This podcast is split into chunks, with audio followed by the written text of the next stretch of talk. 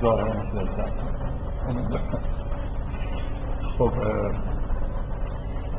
بذارید من همچنان دست شما درد نکنم دست شما خیلی درد نکنه امروزه نیاز دارم. من همچنان می‌خوام بحثایی که تو این دو جلسه اخیر کردیم ادامه بدم. واقعیتش اینه که به هیچ وجه توی برنامه تقریبی که تو ذهنم بود که می‌خوام چیکار بکنم از اول که یون رو شروع کردم این نبود که یه تعداد جلسه رو بذارم و مثلا یه جوری سعی بکنم تفاوت ها و شباهت ها و نحوه اینکه چجوری امکان انتباق دادن بعضی از دیدگاه های فروید و یون وجود به وجود میاد رو روش بحث بکنم. ولی برای همینم چون بیدر از قبل نداشتم یه جورایی یه خورده یه چیزی یه مقاومتی در وجودم هست مثل اینکه دارم یک کار خارج از برنامه خودم می‌کنم. ولی به یه احساسی رسیدم که مفیده به دلیل اینکه اولا داریم فروید رو دوره می‌کنیم. ثانیا اینکه فروید و یونگ رو کنار همدیگه داریم مطالعه می‌کنیم. یه احساسی دارم که جدای از اینکه نحوه مثلا فرض کنید تلفیق کردن این دو تئوری کاملا مثلا درست باشه یونیک باشه تنها راه ممکن این باشه یا نباشه فکر می‌کنم که حداقل این تلاشی که داریم می‌کنیم به روشن شدن دو تا تئوری احساس می‌کنم کمک می‌کنیم یعنی چون احساسم اینه که با این کار جلسات یه جوری هم فروید داره یادآوری میشه و همین که یه درک عمیق‌تری در واقع پیدا می‌کنیم از هر دو تا نظریه. احساسی دارم که بعد نیست که ادامهش بدم من واقعیتش اینه که عجله دارم که زودتر بحث های تئوری رو تموم بکنیم و بریم سراغ مسئله کاربردی. امیدوارم این جلسه یا حد اکثر جلسه آینده آخرین جلساتی باشه که بحث تئوری می‌کنم و از الان می‌خوام اعلام بکنم که فعلا تصمیم گرفتم به عنوان اولین بخش کاربردی تئوری یونگ از موضوع تحلیل های یونگی در مورد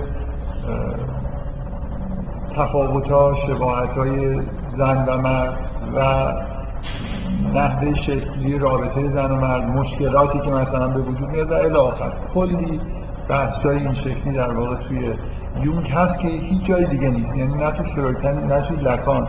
اصولا زنها خیلی رسمیت ندارن. واقعا واقعا یکی از ویژگی های تئوری فروید نسبت تئوری یونگ نسبت به در مقایسه با اون تئوری دیگه اینه که اون تئوری به طور واضحی مرد سالارن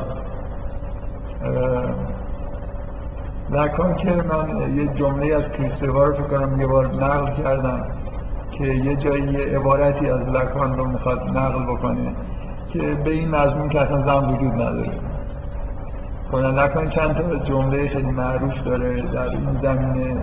زن وجود نداره رابطه جنسی وجود نداره و آخر کلی چیزا رو اصولا منکر. وقتی زن وجود نداره خب رابطه جنسی هم وجود نداره. کریستوان جمله که می‌خواد نقل بکنه میگه اون عبارت رسوای لکان با اینکه خودش توی دیسیپلین لکانی رشد کرده ولی چون خانم خانم کریستواست در حال احساس می‌کنه رسواییه مثلا. فروید یه جوری پنهانتری مرد سالار نظریش و فمینیستان معمولا حساسیت های ویژه نشون میدن نسبت به تحلیل های فرویدی یعنی مثل اینکه اصل رو مرد می‌گیره زن یه جوری انگار موجود فرعی و زائده. توی لکان دیگه به نحو خیلی بارزی تثبیت میشه. یونگ تئوریش جاذبه ای داره که خب خیلی دوتا جنس رو انگار به طور معادلی بهشون اهمیت میده. مثلا شما وقتی که جنسیت رو با آنیما و آنیموس دارید تحلیل می‌کنید اصولا این شکلی نیست که بگید آنیما اصل آنیموس مثلا فرد. یا مثلا فرض کنید چیزهای شبیه عقده نمی‌دونم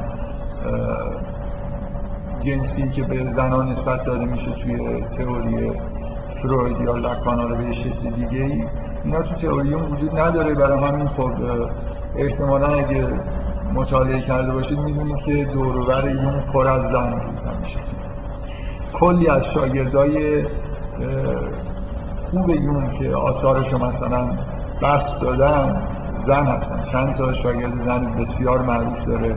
که خیلی توی جمعآوری و آثارش و توی تحلیلایی که انجام می‌داده بعد از اون در کنار یون خیلی موثر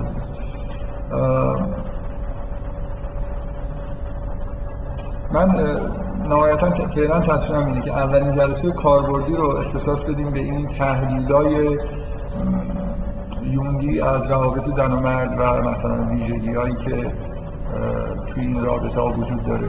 دو تا کتاب می‌خوام معرفی بکنم. این کتاب قبلا معرفی کردم می‌خوام باز مجددا بگم که اصلا اختصاص داره به همین موضوع آنیما آنیموس و عنوان فرعیش یار پنهان آنیما و آنیموس چگونه زن و مرد درونمان بر روابط ما تاثیر می‌گذارد؟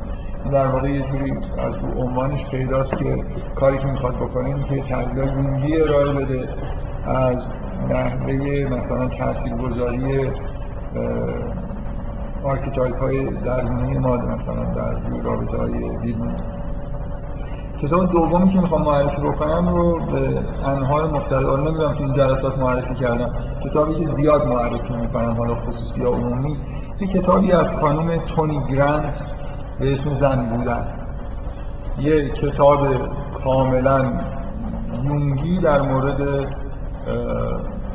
مثلا تحلیل ویژگی های زنانه و مشکلات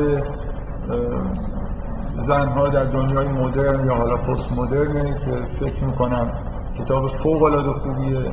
یه خورده برای کسایی که هیچ آشنایی با نوع دیدگاه ها و تحلیل یونگی دارن ممکنه خوندن کتاب ابتدا به ساکن سخت باشه. ولی من امیدوارم الان شما خیلی راحت کتاب بتونید بخونید و مشکلی با مبانیش نداشته باشید. نهایت سعیش رو کرده که هیچ مبنایی نداشته باشه. ولی فکر می‌کنم برای اون فضای یونگی که تحلیل داره برای, برای آدمی که آشنا نیست ممکنه آزاردهنده باشه.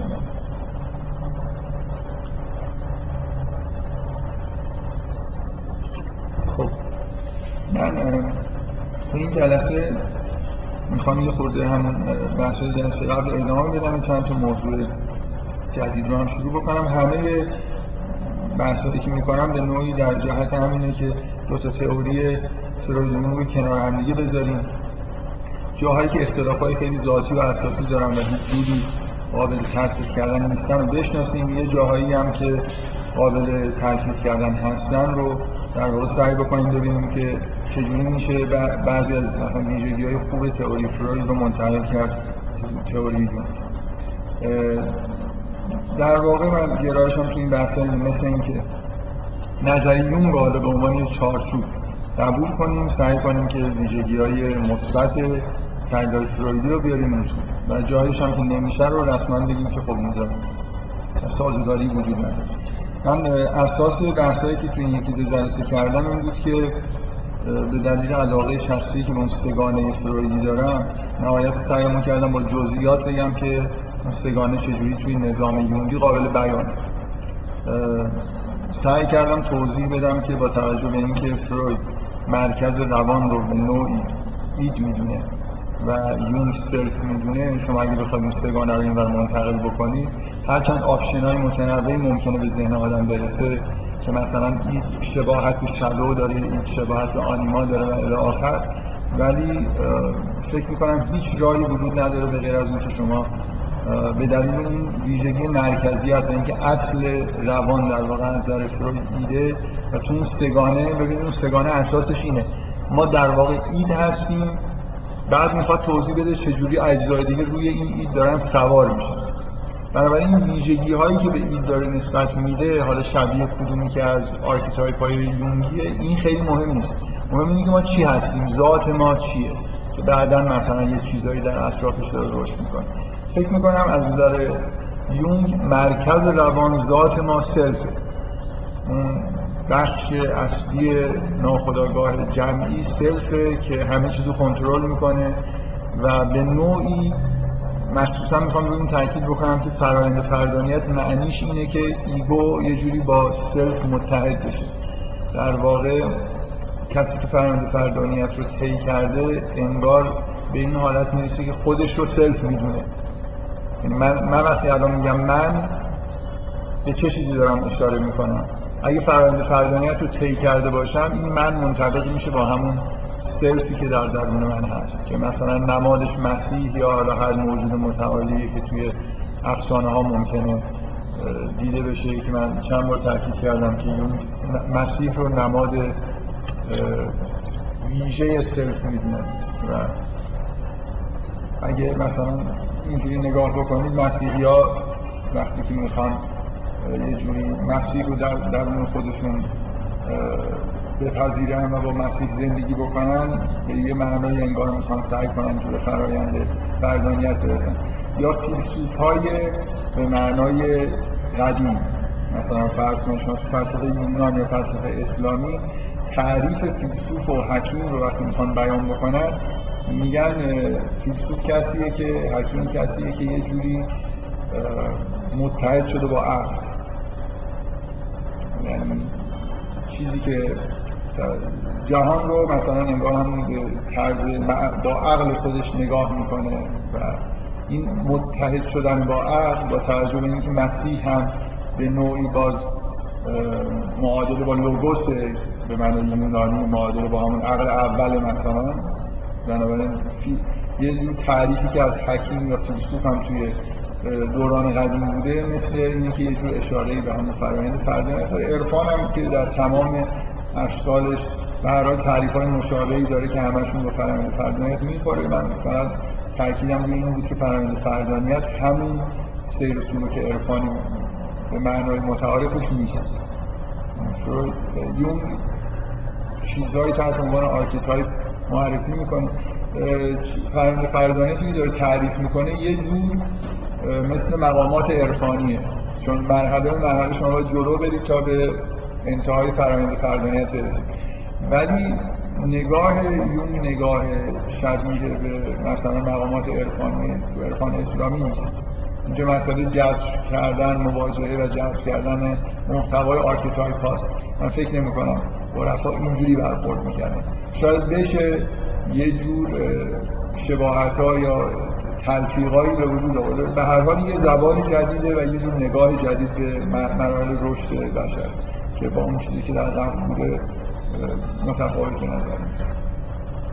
خب من این سگانه رو با شرح و بحث کافی در موردش صحبت کردم و الان می‌خوام در واقع در ادامه همون بحث های چیزایی بگم و برسیم به یه سری بحث های جدیدی که حالا من نمی‌دونم. چه مقدارشو می‌رسم تو این جلسه مطرح بکنم.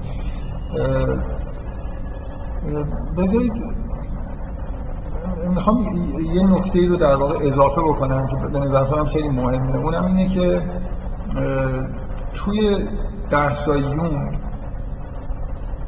برخلاف فروید که یه تأکید بسیار زیادی به دلیل همون مفهوم ایدی که معرفی می‌کنه روی لذت داره. به عنوان انگیزه اصلی بشر تو تمام فعالیتاش و اگر عملی در خلاف لذت انجام میشه یه جوری یا تحت تاثیر superego ه که یا ego خودش مثلا میانجیگری کرده در از لذت صرف نظر کرده. ذات انسان نظر فروید یه جور حرکت کردن به سمت لذت بردنه. و من فکر می‌کنم شهودن این تصور تصوریه که خیلی در ابتدا که میشنون هم شهودن به نظرشون میاد که تصور خوبیه. یعنی حتی یه آدمی که مثلا دنبال عرفان میره انگار یه جوری به هر از زندگی خودش لذت می‌بره و هم خیلی تو فعالیت های خودمون هم می‌بینیم انگار راههایی رو انتخاب می‌کنیم که راحت باشیم. حالا لذت بردن به معنای فرویدیش شاید بیشتر بشه گفت دوری کردن از تنشه ولی به هر حال فکر می‌کنم شهودن همه ما تو زبان محاوره هم که حتی در مورد کارهای خودمون صحبت می‌کنیم از اینکه خوشمون میاد خوشمون نمیاد یا مثلا ناراحت میشیم خوشحال میشیم لذت می‌بریم اینا استفاده می‌کنیم و به نظر میاد در حال یه بخش عمده ای از رفتارهای عموم مردم هدایت میشه توسط اینکه چه چیزی براشون لذت بخشه چه چیزی اینا رو از درد دور می‌کنه و الی و کم بودن بار این مفهوم لذت توی تئوری یون من شخصا به نظرم میاد که یه جور نقطه ضعف. همونطوری که چند بار تا اشاره کردم نوع نگاه و کم بودن تاکید یون روی مفهوم جنسیت هم به نظر من یه جور نقطه ضعف. شاید اینا هم در مورد جنسیت هم در مورد لذت نتیجه یه جور واکنش در مقابل حالا شاید بگیم افراط فروید روی این مفاهیم. یعنی اونقدر فروید دیگه به مفهوم جنسیت اهمیت می‌داد که یون واقعا یکی از عوامل مثلا حسیانش در مقابل فروید این بود که دیگه اینجوری هم نیست که همه مثلا چیزا نتیجه جنسیتی بنابراین فکر می‌کنم نتیجهش این شده شاید که جنسیت رو اون مقداری که باید جدی بگیرم جدی نمی‌گیره. من چند بار گفتم فکر می‌کنم تو مراحل پایین رشد که اکثریت آدم توش گیر میفتن طبعا بیمارای روانی هم مربوط به همون آدمایی هستن که تو مراحل مقدماتی رشد هستن واقعا جنسیت بنا به تجربه به نظر میاد که یه عامل بسیار مهم توی انحراف مشکلات روانی روانپریشی ها و هزار و حتی رفتارهای روزمره انسان ها خیال پردازی هاشون رویاهاشون و خیلی چیزای دیگه است. که فروید در حد جنسیت تو تئوری فروید در حد دو تا آر... یه archetype ی که حالا به صورت آنیما یا animus توی تئوریش هست ظاهر میشه و معادل با خیلی چیزای دیگه است. هم سنگ و هم وزن با خیلی چیزای دیگه است که فکر می‌کنم خیلی چیز نیست. من, من احساس می‌کنم خیلی مناسب نیست اینجوری برخورد کرد. عینا مفهوم لذت من احساسم اینه که توی تئوری یون اون باری که باید داشته باشه نداره. ما به طور طبیعی به مفهوم لذت خودمون حتی توی محاوراتمون زیاد وضوح می‌کنیم و حس شهودیمون هم بهمون میگه که خیلی مردم خیلی کارا رو برای راحتی برای لذت بردن و این چیزا انجام میدن به اضافه اینکه اگه یادتون باشه مفهوم لذت اون معنای دوری از تنش که توی فروید هست و مفهوم ای به دلیل اون احساس هماهنگی که با تئوری های فیزیکی تئوری های پایه علمی هم داشت یه جور جذابیت داشت. مثل مثلا رسیدن به مینیموم پتانسیل و اینا بود که به هر حال جذابیت داره. چه شما خیلی به reduction علاقه داشته باشید نداشته باشید من شخصا بی علاقه نیستم و فکر می‌کنم که یه جور حسن محسوب می‌شد توی تئوری فروید من می‌خوام سعی کنم یه مقداری از این جلسه رو اختصاص به این بدم که اگه بخوایم به لذت یه بار بیشتری بدیم چجوری تو تئوری یونگ باید این مفهوم بنشونیم و در, کنار مثلا یه مفاهیم مثل اگه فرض کنیم که واقعا به یه معنایی مرکز روان از self تشکیل شده و اون هدف اصلی self رشد کردن نه لذت بردن چجوری میشه در واقع اینا رو با هم دیگه هماهنگ کرد؟ من قبلا در واقع مقدماتش رو گفتم؟ اونم اینه که شما می‌تونید اینجوری در واقع این تئوری رو با تئوری فروید سعی کنید هماهنگ بکنید که بگید که در ابتدا رشد کردن با لذت بردن یکیه. و به دلایلی در واقع عقب افتادن از مراحل رشد و یه چیزای فرعی که پیش میاد باعث میشه که مفهوم لذت بردن از رشد کردن جدا میشه. من دفعه اول جلسه در جواب یه سوالی که اگر مثلا فرض کنید رشد و لذت با هم یکی هستن چرا بعضی از تعالیمی که حالا در جهت فرایند فردانیت به انواع مختلف داده میشه سختن و دوری از لذت جزء مقدماتشو گفت اینو سعی کردم توضیح بدم که ما کاری که در نگاهی که می‌تونیم داشته باشیم اینه که شما در ابتدا مثلا در کودکی self هر فرمانی که میده در جهت رشد از غذا خوردن و بازی کردن همه اینا همراه با لذت هست و این حالت طبیعیه. بعد شما وارد یه مراحلی میشید که از رشدتون عقب افتادید self یه چیزای فرمان میده شما یه جای دیگه ای انگار مشغول یه کارهای دیگه هستید. حالا برای اینکه اون عقب افتادگی های خودتون رو جبران بکنید از این مسیری منحرف شدید برگردید به قسمت به اصطلاح اصلی مسیر رشد. ممکنه لازم بشه که یه تلاشای فوق العاده انجام بدید که چندان لذت بخش نباشه. فقط می‌خوام در واقع یه تبصره بزنم اون یه خود روشنتر بکنم. می‌خوام از یه تمثیل استفاده بکنم برای اینکه مفهوم بهتر درک بشه و فکر می‌کنم که تا حدود زیادی می‌تونیم مفهوم لذت رو در کنار مفهوم رشد مثل دو تا مفهومی که به نوعی حتی در یه جاهای به نظر میاد متعارض میشن بنشونیم و یه بار تقریبا معادلی به مفهوم لذت بدیم توی تئوری یون بذارید من اول یه تمثیل خیلی ساده بگم. فکر کنید که رشد کردن مثل حرکت کردن توی یه مسیریه. می‌خوام یه تمثیلی بگم که رشد کردن و لذت بردن به نوعی با هم دیگه توش همزمان وجود داشته باشه. فکر کنید که رشد در واقع تمثیل ما اینجوریه که انگار یه آدمی توی یه باغی داره یه مسیری رو طی می‌کنه و هر چی توی مسیر جلوتر میره به قسمت از این باغ می‌رسه که مثلا درخت ها و میوه های جالب داره. خب در این حال توی این باغ یه کوچه باغای فرعی وجود داره. ممکنه حتی تو اون مسیر اصلی که داریم طی می‌کنیم همه جا پر از درختای خوب نباشه. یعنی یه جاهایی شاید واقعا به طور طبیعی لازم باشه که شما یه چند صد متر راه برید تا به قطعه بعدی باغ برسید که بهتر از قطعه قبلی اگه همچین تصوری داشته باشی حالا راه رفتن تو این باغ یعنی طی کردن این مسیر مثل مفهوم رشد کردن. و همینطور که داریم میریم از این میوه ها می‌خوریم و لذت می‌بریم. دقیقا چه انحرافایی ممکنه پیش بیاد؟ انحرافی که ممکنه پیش بیاد اینه که شما یه جای باغ از میوهاش خیلی خوشتون میاد و شروع می‌کنید اون قسمت باغ رو همه میوه رو خوردن و اصلا راه رفتن و ادامه دادن مسیر رو فراموش می‌کنید.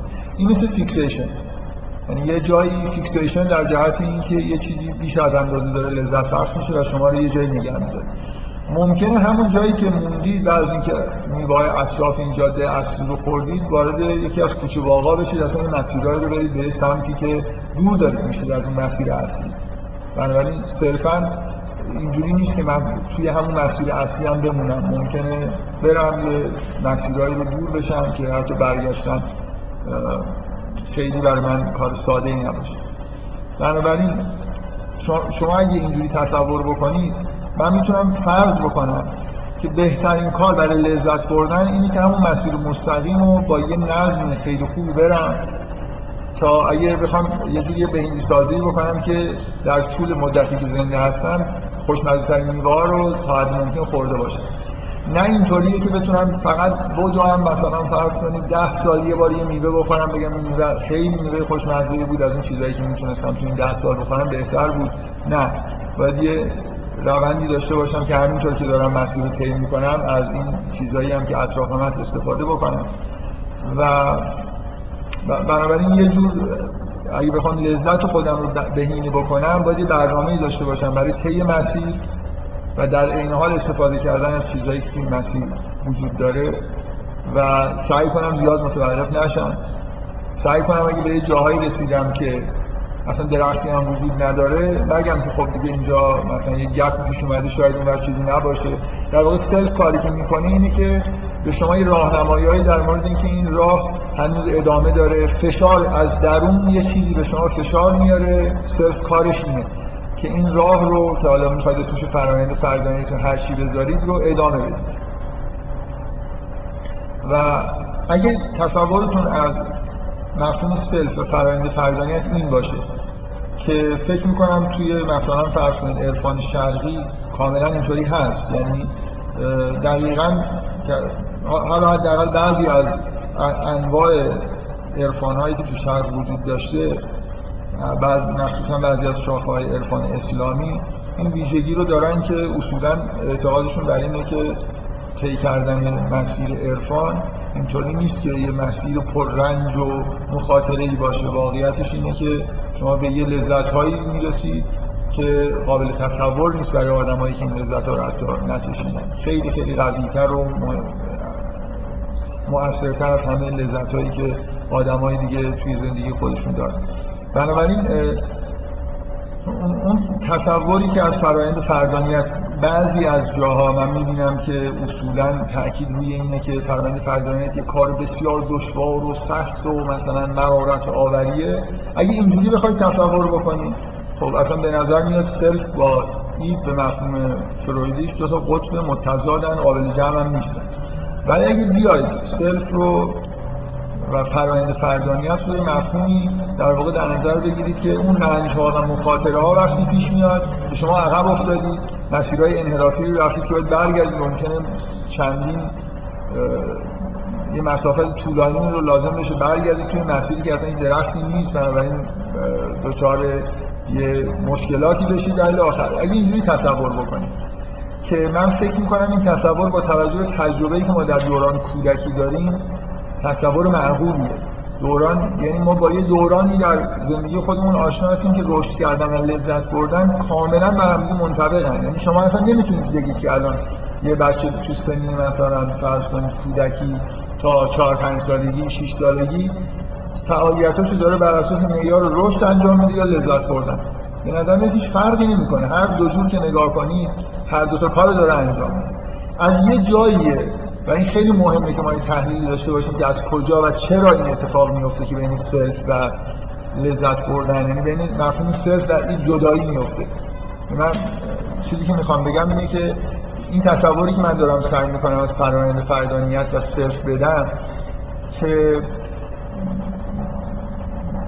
نمی‌خوام بگم این دقیقا داره همیشه اینجوری بیان می‌کنه. ولی این کاملا چیزی که من دارم میگم با اساس تئوری سازگاره. اگه اینجوری نگاه بکنید به self و فرایند فردانیت اون وقت در واقع نگاه ما اینجوریه که در ابتدا مفهوم self و مفهوم id از نظر functional یعنی از نظر کارکردی با هم دیگه قابل تمیز دادن نیستن. و از یه جایی به نظر میاد که این دو تا مفهوم دیگه با هم دیگه کاملا قابل تمیز دادن یعنی آدمایی وجود دارن که لذت بردن براشون کاملا در سنین بزرگسالی با رشد کردن دو جهت مغایر پیدا می‌کنه. و اصلا به نظر میاد آدما به همین دلیل از رشد کردن باز میمونن که دنبال لذت بردنن. چون مشغول میشن به یه سری کارهایی که به نظر میاد لذت بخشه مثل همون موندن توی منطقه‌ای که هی از اون میگاه من چند تا مثال قبلا زدم. آدمایی هستن که تا آخر عمرشون می‌خوان از غذا خوردن لذت ببرن. لذت اصلی زندگیشون یا از غریزه جنسیشون لذت ببرن. و اینا, اینا دقیقا انواع مختلف چیزی شبیه fixation ه به معنای تعمیم یافته که من چند بار تاکید کردم فکر می‌کنم fixation کلا مفهوم مهمیه که فروید مطرح کرده تو مراحل رشد کوچیکی که خودش داره و مفهومی که شما می‌تونید به تمام مراحل رشد یونگی هم در واقع اینو تعمیم بدید. به هر حال این منطبق بودن خواسته های id و self از نظر کارکردی به نظر میاد شهودن در ابتدا وجود داره و از یه جایی این از بین میره و مهمه که ما تحلیل بکنیم که چجوری این دوتا در واقع از هم دیگه جدا میشن.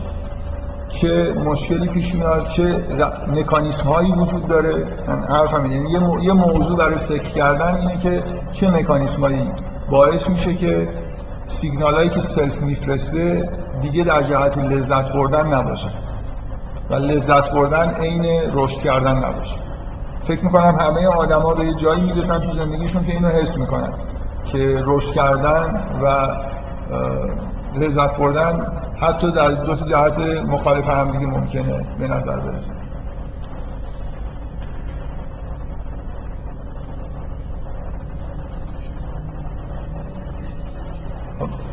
برای بخوام اگه بخوام این مدل رو یه جوری سعی بکنیم که بیان بکنیم من مجدد تکرار می‌کنم که سعیم اینه که این مفهوم شهودی و مهم لذت بردن رو که مزایایی واقعا داره. و توی تئوری فروید خیلی خوب نشسته و آدم حس خوبی پیدا می‌کنه از اینکه اینجوری می‌تونه خیلی واقعیت رو ببینه و تحلیل بکنه رفتار انسان رو. و این به نظر میاد که عموم مردم اکثر کاراشون یه جور با همین معیار دارن انجام میدن.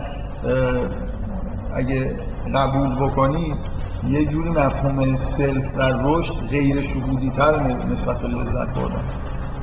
یعنی شما باید مثلا خود خود یونگ میگه که من فرآیند فردانیت یا self و اینا رو از تحلیل هزاران رویا به دست آوردن اینجوری نیست که شما همین الان مردم کوچه بازار نگاه بکنید self شون رو در حال فعالیت ببینید.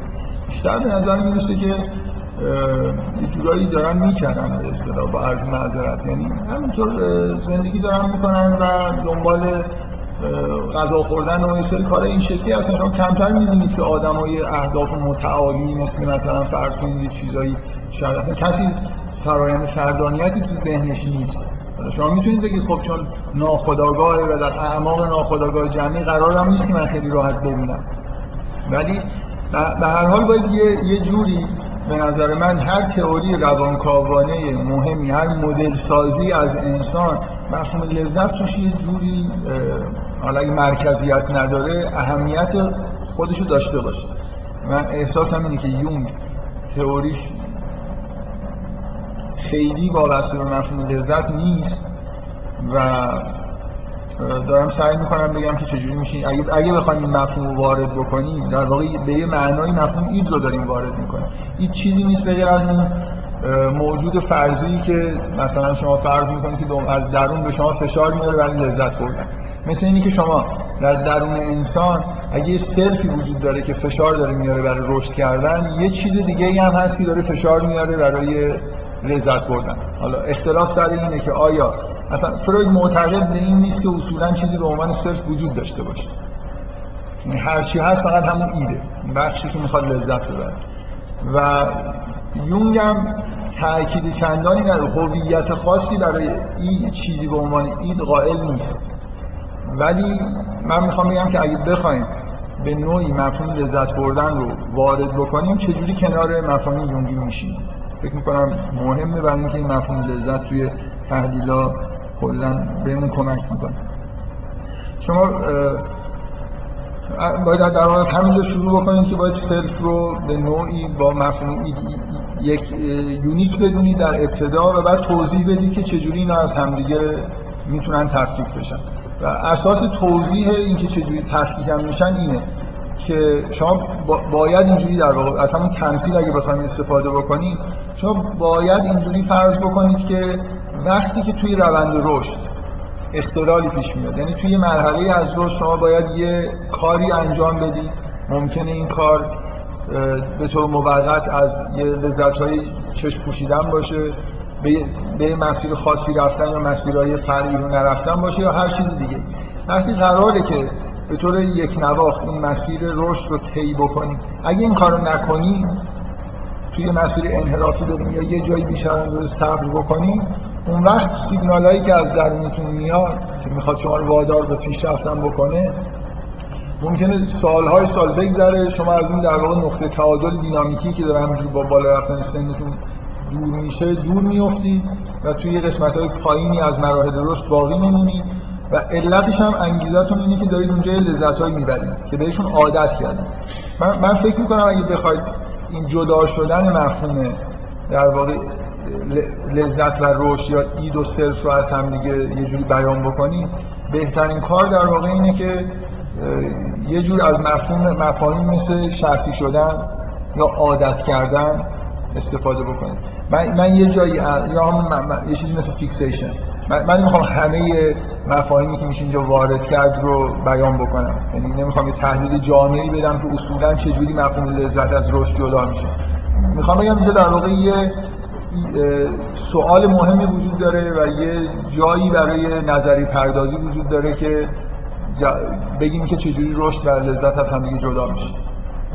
خودم در صدر این نیستم که یه چیز جامعی بگم که دقیقا به این ترتیب هست و هیچ چیز دیگه غیر از این هم اتفاق نمیفته در واقع فیکسیشن یعنی بیش از اندازه توی یه مرحله از رشد صبر کردن و لذت بردن می‌تونه یه عامل باشه. شما به یه نوع لذت های در عادت کردید و به راحتی نمی‌تونید از اینا دل بکنید در حالی که صرف داره شما رو بهتون فشار میاره از درون که وارد یه مراحل دیگه از زندگیتون بشید این عین چیزیه که فروید هم توی مراحل رشد خودش در واقع قائل.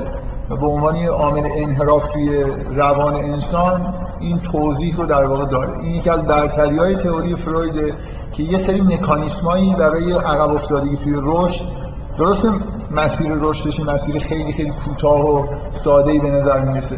ولی تحلیل های خوبی داره که چجوری این رشد به تأخیر میفته یا اصلا تحقق پیدا نمی‌کنه و چجوری این تحقق پیدا نکردن رو شخصیت و منش تاثیر می‌ذاره و باعث انحراف های روانی و روانپریشی میشه.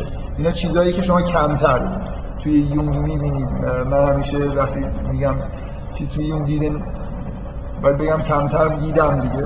ممکنه حالا یه جایی یه دفعه کتابی ترجمه بشه از یونگ اصلا تمام موضوع کتاب همین باشه. من نمی‌دونم. حجم کارای یونگ اونقدر زیاده که امکانی هم چیزایی هم هست. من, من حداقل می‌تونم بگم هیچ چیزی ندیدم در این جهت که بخواد به نوعی مثلا مکانیسمای دور شدن از رشد رو به غیر از تحلیلایی که بر اساس archetype ا داره که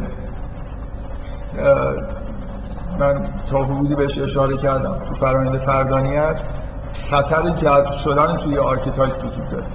تو مراحلی که این archetype ها دارن جذب میشن خود archetype ها این نیروی وارد می‌کنن که ego رو می‌خوان در واقع تو خودشون حل بکنن. بنابراین چیزی که میگه در همین حد. و مشابه مثلا باز می مفهوم لذت و اینا خیلی توی کار نمیاد در حالی که من احساس می‌کنم که واقعا آدما از رشد عقب میافتن به طور شهودی به دلیل اینکه به یه سری رفتارهای معمولا لذت بخش عادت می‌کنن ولی همه مکانیزم های عقب افتادن از رشد لزوما هم عادت کردن به لذت و fixation و این چیزا نیست. خیلی راحت super ego می‌تونه شما رو از مسیر رشد منحرف بکنه. در واقع ما وقتی که داریم زندگی می‌کنیم فرق بین تئوری یونگ با فروید اینه که فروید سیگنالایی که به نظرش می‌رسه که ما دریافت می‌کنیم. یکی از طرف id ه که به ما میگه لذت ببر و یه سری سیگنال ها از طرف super ego دریافت می‌کنیم که چیکار بکن و چیکار نکن که ممکنه کاملا در جهت لذت بردن باشن یا نباشن و معمولا نیستن. در واقع سیگنال هستن که بیشتر جامعه و تمدن تولید می‌کنه که مخالف با فرد آرزوهای فردی انسانه. و به غیر از این یه سری سیگنال ها ممکنه بگید تو میانجیگری ego به وجود میاد که همه سیگنال هایی که در واقع از شناخت واقعیت و چیزهایی که از super ego اومده رو با اون تمایلات درونی تلفیق می‌کنه و ممکنه حالا سیگنال جدیدی از طرف ایگو تولید بشه که چیکار باید کرد و چیکار نباید کرد. شما وقتی تئوری یونگ رو نگاه می‌کنید تئوری یونگ یه چیز منبع جدید سیگنال فرستادن رو هم اضافه می‌کنه. اونم سیگنال های حیاتی هستن که سلف میفرسته که در جهت هماهنگی و رشد کل مکانیسم های روانی دارن عمل می‌کنن. که اصلا چیزی به این صورت به نظر میاد توی فروید وجود نداره. و به این زبان چیزی که من دارم میگم اینه که فروید اهمیتی به اون مجموعه سیگنال هایی که در جهت لذت بردن هستن خیلی نمیده. و فقط اون تعارض بین سیگنال هایی که از طرف به دلیل لذت بردن صادر میشن نیست که سیگنال های سلف و کنسل می‌کنه و جلو رشد می‌گیره. ابتدا به ساکن ممکنه سوپر ایگو در فرهنگی که شما توش متولد شدید به شما کارهایی رو یاد داده و رفتارهایی رو یاد داده کاملا مغایر با رشد کردن و شما اصلا از اون راهی که باید می‌رفتید کلا منحرف شد به طرف دیگه ای رفتید. جور دیگه ای زندگی کردید و ممکنه بدترین وضعیتی که انسان بهش می‌رسه همین دیگه. ممکنه شما از مسیر رشد دور شدید و هیچ لذتی هم نمی‌برید. باز لاقل آدمایی که تحت انحرافشون به دلیل اینکه دارن لذت می‌برن حداقل به یه چیزی دارن می‌رسن. سعی می‌کنن به نوعی زندگی شادمانه ای داشته باشن. ولی واقعیتش اینه که احتمالا حس می‌کنید دیگه آدمایی وجود دارن. مثلا فرض کنید تو بعضی از این فرهنگ‌های مذهبی خیلی ریاضت کش که به هیچ چیزی نمی‌رسن به هیچ رشدی شما این آدما رو نگاه می‌کنی واقعیتش اینه که احساس می‌کنی آدمای عقب افتاده ای هستن از نظر روانی. نه به معرفتی می‌رسن نه هیچی. و هیچ لذتی هم از زندگیشون نبردن. و این خب یکی از چه کسی این بلا رو سر این آدم آورده؟ سوپر ایگو آورده دیگه. این آدم یه جایی متولد شده بهش گفتن این کارو نکن اون کارو نکن این ور نرو اون ور نرو این ور بیا. و اینم خب همه اینا رو اطاعت کرده و رفته دنبال یه کارهایی که نه در جهت رشدن معمولا اصولا سیگنال های سوپر ایگو من بارها این تاکید کردم که هیچ وقت انتظار نداشته باشید که چیز چیزهایی که از فرهنگ در واقع تولید میشه و بهتون یاد داده میشه در جهت فرامین سلف باشه. مثلا چون ذات سوپریگو همونطوری که فروید میگه مقدار زیادی برمیگرده به حفظ تمدن و جامعه و این حرفا. و با این چیزا با رشد فردی با استقلال فردی خیلی سازگار نیست. جامعه وقتی خیلی خوب کار می‌کنه که آدما بیشتر مثل اعضای گله باشه. که بشه اینا رو برد این ور برد اون ور. مثلا فرض کنید خوب هدایتشون کرد. اگه همه آدما اهل فکر و نظر و موجودات مستقلی باشن کلا یه خورده اداره کردن جامعه سخت میشه. بنابراین همیشه توی سنت ها سنت های فرهنگی همه جوامع سوپر همیشه یه جوری ضد استقلال حداقل کار می‌کنن. یعنی سعی می‌کنن آدما رو رام کنن. و این خودش اولین قدمه در جهت اینکه انسان رشد نکنه. برای خاطر اینکه مهمترین که مهمترین قدم ها برای رشد کردن اینه که انسان به بلوغ برسه و یه جوری در واقع فردیت پیدا بکنه. توجه کردن به سیگنال های سلف یه جوری انگار دور شدن از چیزهایی که از بیرون میاد به درون خودتون مراجعه بکنید ببینید که چه چیزی انگار از اعماق وجودتون داره بهتون الهام میشه. بنابراین یه, یه تحلیل در واقع یونگی مجاز. که من ندیدم که خیلی این تحلیل رو انجام داده باشن ولی می‌خوام بگم که مجازم با فضای یونگی مغایر نیستن. اینی که شما همه حرفای یونگ رو در واقع بزنید ولی به مکانیسمای عدم رشد اینجوری توجه بکنید که انگیزه هایی مثل اطاعت کردن از سوپر ایگو و در واقع انگیزه های لذت بردن. در همین زمان حال مثل اینکه شما برای رشد کردن لازم همیشه یه لذت رو رها کنید تا به لذت های بالایی برسید. این خودش لذت بردن همیشه همراه با اینرسیه. شما وقتی لذت می‌برید دلتون می‌خواد نگاه همینجا این لذت رو هی تکرار بکنید و رشد اینجوری به تاخیر میفته این یه جور در واقع فیکسیشنه که به طور مداوم در تمام مسیر ممکنه اتفاق بیفته. من دارم سعی می‌کنم که بگم که شما می‌تونید در به طور کامل لذت رو به عنوان یکی مهمترین و سوپر ایگو مفاهیم فرویدی رو به عنوان مهمترین مثلا واژگان جدید وارد تئوری فروید بکنید به عنوان تحلیلی که دارید می‌کنید برای اینکه چجوری رشد به تأخیر میفته و متوقف میشه. چیزی که احتمالا رو میگم واقعا من اینو شوخی نمی‌کنم. ممکن همین فردا یه جلسه بیام بگم خب من paper پیدا کردم مثلا خود یونگ دقیقا این تحلیل مشابه این گفته ولی واژگان یونگ شامل مثلا سوپر ایگو و لز...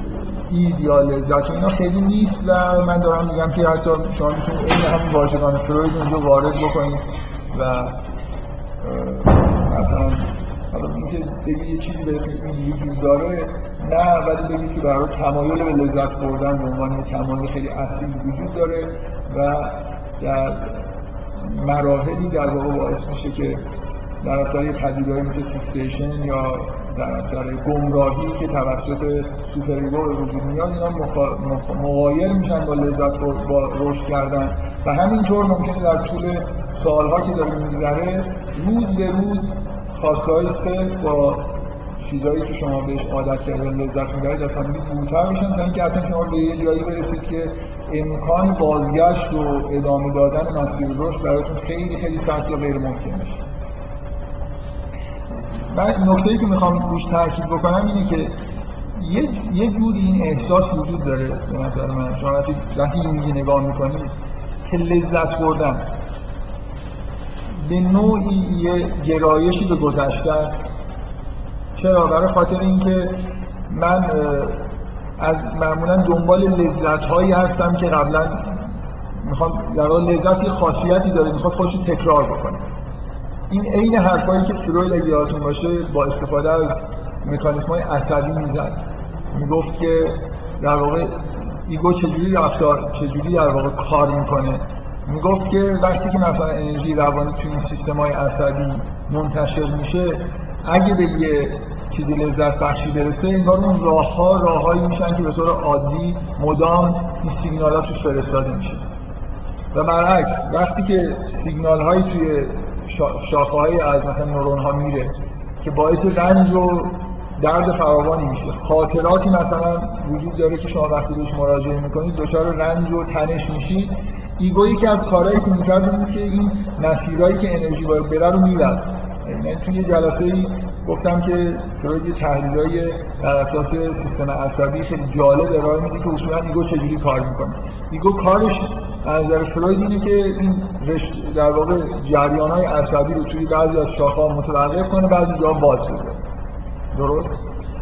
لذت بنابراین ایگو حالا به معنای فرویدی وقتی که شما از یه چیزی لذت بردید وقتی یه پیامای عصبی فرستادید و این بعدا با یه لذت خیلی عمیقی مثلا همراه شد بهتون برگشت مثل اینکه یه رای پیدا کردید که اید ارضا شد تا حدودی مدام انگار به طور طبیعی سعی می‌کنه که این رو تکرار بکنه. این ویژگی سیستم عصبی و مکانیسم های روانی ماست از نظر فروید. اینکه راه های طی شده ای که به نتایج خوب می‌رفتن و دوست داره و می‌خواد تکرار بکنه و راههایی که به نتایج بد رسیده رو ایگو مسدود می‌کنه. شما اگه اینجوری نگاه بکنید لذت بردن به نوعی وابسته است به گذشته. یعنی قضاوت هایی که انگار اید می‌کنه چیزی رو که تا حالا تجربه نکرده طبیعیه که فکر کنید که به راحتی ایگو فرمان نمیده. که برو مثلا این کار رو انجام بده. ولی اگه یه چیزی رو تجربه کرده و لذت برده طبیعیه که اون رشته ها باز هستن و تمایل وجود داره که انرژی دوباره در اون جهت در جهت اون فعلی که باعث لذت شده جریان پیدا بکنه. بنابراین لذت یه جوری تمایل ذاتی داره به گذشته به تکرار گذشته. در حالی که سلف برعکس. سلف به طور ذاتی یه چیزی رو به آینده است. اگه اینجوری نگاه بکنید می‌بینید که یه تعارض ذاتی وجود داره بین سیگنال هایی که از سلف در واقع صادر میشن در جهت رشد کردن. رشد کردن اینجوری رو به آینده آینده ای که تا به حال تجربه نکردیم. ببینید مثل اینه که سلف به شما میگه که تو اون تمثیل باغی که گفتم به شما میگه که اگه مثلا حالا خود صبر کنی این این مقدار راهو بری به یه جای خیلی خوبی می‌رسید تجربه چیزی نیست که شما تجربه کرده باشید. از درونتون داره فشار میاره به دلیل اینکه انگار در اون خداگاه جمعی حالا به صورت ژنتیک یا هر چیزی می‌دونه که مسیر رشد به چه سمتی و اگر این کار رو بکنید به یه مراحل جدیدی از لذت بردن دست پیدا می‌کنید که تا به تجربه نداشتید. طبیعیه که شما یه اینرسی در مقابل این چیز تجربه نشده دارید. یعنی یه اون توصیفی که از این توی تئوری فروید وجود داره توصیف خیلی واقعی گرایانه در مورد لذت بردن. اینکه من کاری رو که کردن به لذت رسیده رو طبیعیه که تکرار می‌کنن و همونجا دنبال لذت میگردن. این توضیح من می‌خوام در واقع بگم که چطور مفهوم لذت به طور طبیعی وارد مفهوم وارد تئوری یون میشه به عنوان یه چیز متعارض با سیگنال که سلف میفرسته متعارض با رشد کردن. یعنی در واقع شما در اول وقتی که می‌بینید بچه به دنیا میاد کاملا مفهوم رشد و لذت براش یکیه تا حدودی به نظر می‌رسید طبیعیه. به دلیل این مکانیزمی که فروید توضیح میده که تصور بکنید که لذت به دلیل اون تمایلی که به تکرار گذشته داره خودش رو جدا بکنه از تمایلی که سلف به آینده داره. در واقع بذارید باز یه جوری دیگه این تعارض رو توضیح بدم. این به شدت موجود موجودی که local عمل می‌کنه.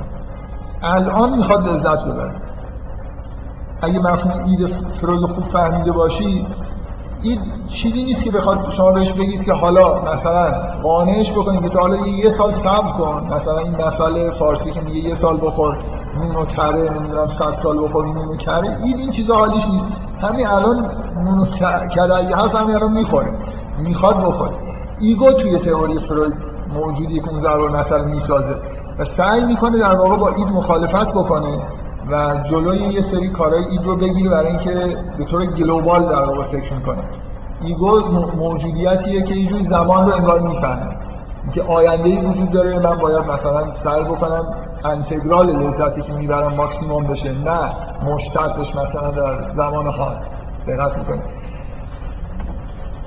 من کلا یکی از چند بار گفتم که دلیل تو دانشگاه فنی و اینا صحبت می‌کنم اینه که به هر حال جای دیگه نمیشه از این حرف زد. واقعا از یه زبان یه چیزای مشترکی داریم. مثل استفاده کردن از تمثیل‌های مربوط به کامپیوتر و نمی‌دونم اصطلاحات کامپیوتر.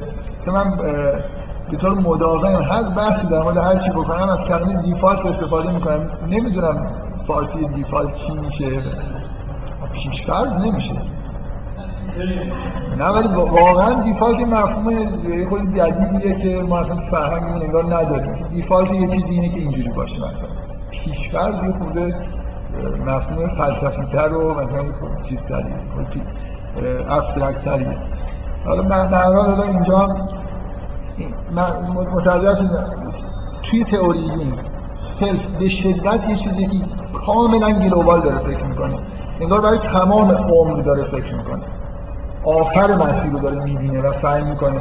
و لذت بردن ذاتا یه چیز local ه حالا من نمی‌خوام از واژه اید استفاده بکنم. اصلا لذت بردن اینجوری نیست که شما مثلا بگید که لذت یه جوری مثلا فرض کنید توش مفهوم آینده نگری وجود داره. در همین زمان حال و با گرایشی به گذشته. داره به نوعی در واقع معنی پیدا می‌کنه. من این توضیح رو دادم برای خاطر اینکه اولا ببینید که اگه یون رفته باشه سراغ این که توضیح بده که مکانیسمای از رشد ماندگی چی هستن یا انحرافایی که پیش میاد توی زندگی چجوری به وجود میاد با وجود اینکه سلف وجود داره و داره فعالیت می‌کنه چطور میشه که انسان ها اکثریت قریب به اتفاقشون رشد نمی‌کنن. و چطور میشه که لذت بردن؟ چطور میشه که فرایند فردانیت به طور عمومی می‌بینیم که یه فرایند دشوار و طاقت فرساییه؟ چرا این اتفاق میفته قبول داریم طبیعی نیست دیگه. ما انتظار داریم که اگه مکانیسم روان برای طی کردن یه مراحلی ساخته شده باشه خیلی از به عنوان یه پدیده طبیعی به نظر میاد که عجیبه که بگیم که مثلا انسان مکانیسماش یه طوریه که تمام عمرش باید مثلا رنج بکشه تا به یه چیزی برسه. خود عجیب آدم احساس می‌کنه. شما حیوانات رو مثلا نگاه کنید حیات رو به نظر میاد در اساس یه جور چجوری میگن یه جور به طور طبیعی مثل یه رودخانه‌ای که داره جاری میشه یه مسیری رو باید طی بکنه. یعنی یعنی شما انتظار دارید که مکانیسم های روان اینجوری باشه که آدم خیلی روون مثلا. همونطور که از واژه روان از همینجا گرفته شده. یعنی روان مسیر زندگی خودش رو طی بکنه نه اینکه از مثل کوه پیمایی باشه. بنابراین طبیعیه که شما توی تئوری که حرف از فرآیند فردانیت می‌زنید و میگید که طاقت فرساس عموما توضیح بدید که چرا اینجوری شده؟ چرا این وضعیت غیر طبیعی پیش اومده؟ بنابراین من احساسم اینه که اگه بخوایم تئوریایی داشته باشیم که به ما بگن که چطور فرایند فردانیت به دشواری برمیخوره چرا انسان ها عموما رشد نمی‌کنن شما لازم دارید که یه سری مفاهیم فرویدی رو وارد تئوری یون بکنید و از مغایر بودن لذت و رشد در مراحل جلوتر مثلا زندگی در ابتدا منطبقن که چجوری جدا میشن و چرا این جدایی اتفاق میفته. من یه سری چیزایی رو همینطوری گفتم که بودم جای فکر کردن و مطالعه زیادی داره که شما یه مجموعی از مکانیسم رو توصیف بکنید که چطور این اتفاق میفته. مثلا فرض کنید قطعا یکی از مهمترین دلایلش وجود super ego ییه که سیگنال های مخالف self میده. شما یه جایی کارایی می‌کنید که مغایر رشدتون وقتی که عقب افتادید منحرف شدید دیگه طبیعیه که انتظار نداشته باشید که چیزی که سلف از شما می‌خواد. بعد از 20 سال که مثلا فرض کنید همش از غذا خوردن لذت بردید الان نقطه تعادل دینامیکتون کجاست؟ شما دارید چیکار می‌کنید؟ حالا برای اینکه جبران بکنید خب هیچ اشکالی نداره. بگید که من در واقع مثل یه رودخونه ای که در یه جهت طبیعی داشت خیلی راحت جریان پیدا می‌کرد ولی رفت مثلا حالا به جای بدی رسیده تبدیل به باطلاق شده. حالا چجوری باید اینو دوباره برگردونیم به مسیر اصلیش؟ خب ممکنه احتیاج به کار و زحمت زیاد داشته باشه. من دارم سعی می‌کنم در واقع نهایتا رو می‌خوام تموم کنم دیگه این بحث با اجازه شما. بگم که نه فقط برای اینکه همینجوری دوست داریم تئوری فروید رو یه جورایی حفظ بکنیم با یون تلفیق بکنیم من من حسم اینه که اگر بخواید توضیحی بدید که چرا فرآیند پردازش دشواره و چرا اکثر مردم رشد نمی‌کنن اجبارا باید یه چیزایی شبیه مثل مفهوم لذت و اید و سوپری و اینا رو بیارید وارد تئوری یون بکنید. حالا یا یون و یا این کار رو تا حالا کردن یا نکردن من واقعا نمی‌دونم. هر جوری شما بخواید توضیح بدید صرف توضیحی که یونگ میده یکی از توضیحات یونگ میده اینه که archetype هایی که به تدریج باید جذب بشن یه جور قدرت جاذبه ای دارن که آدما رو تو خودشون نگه میدارن.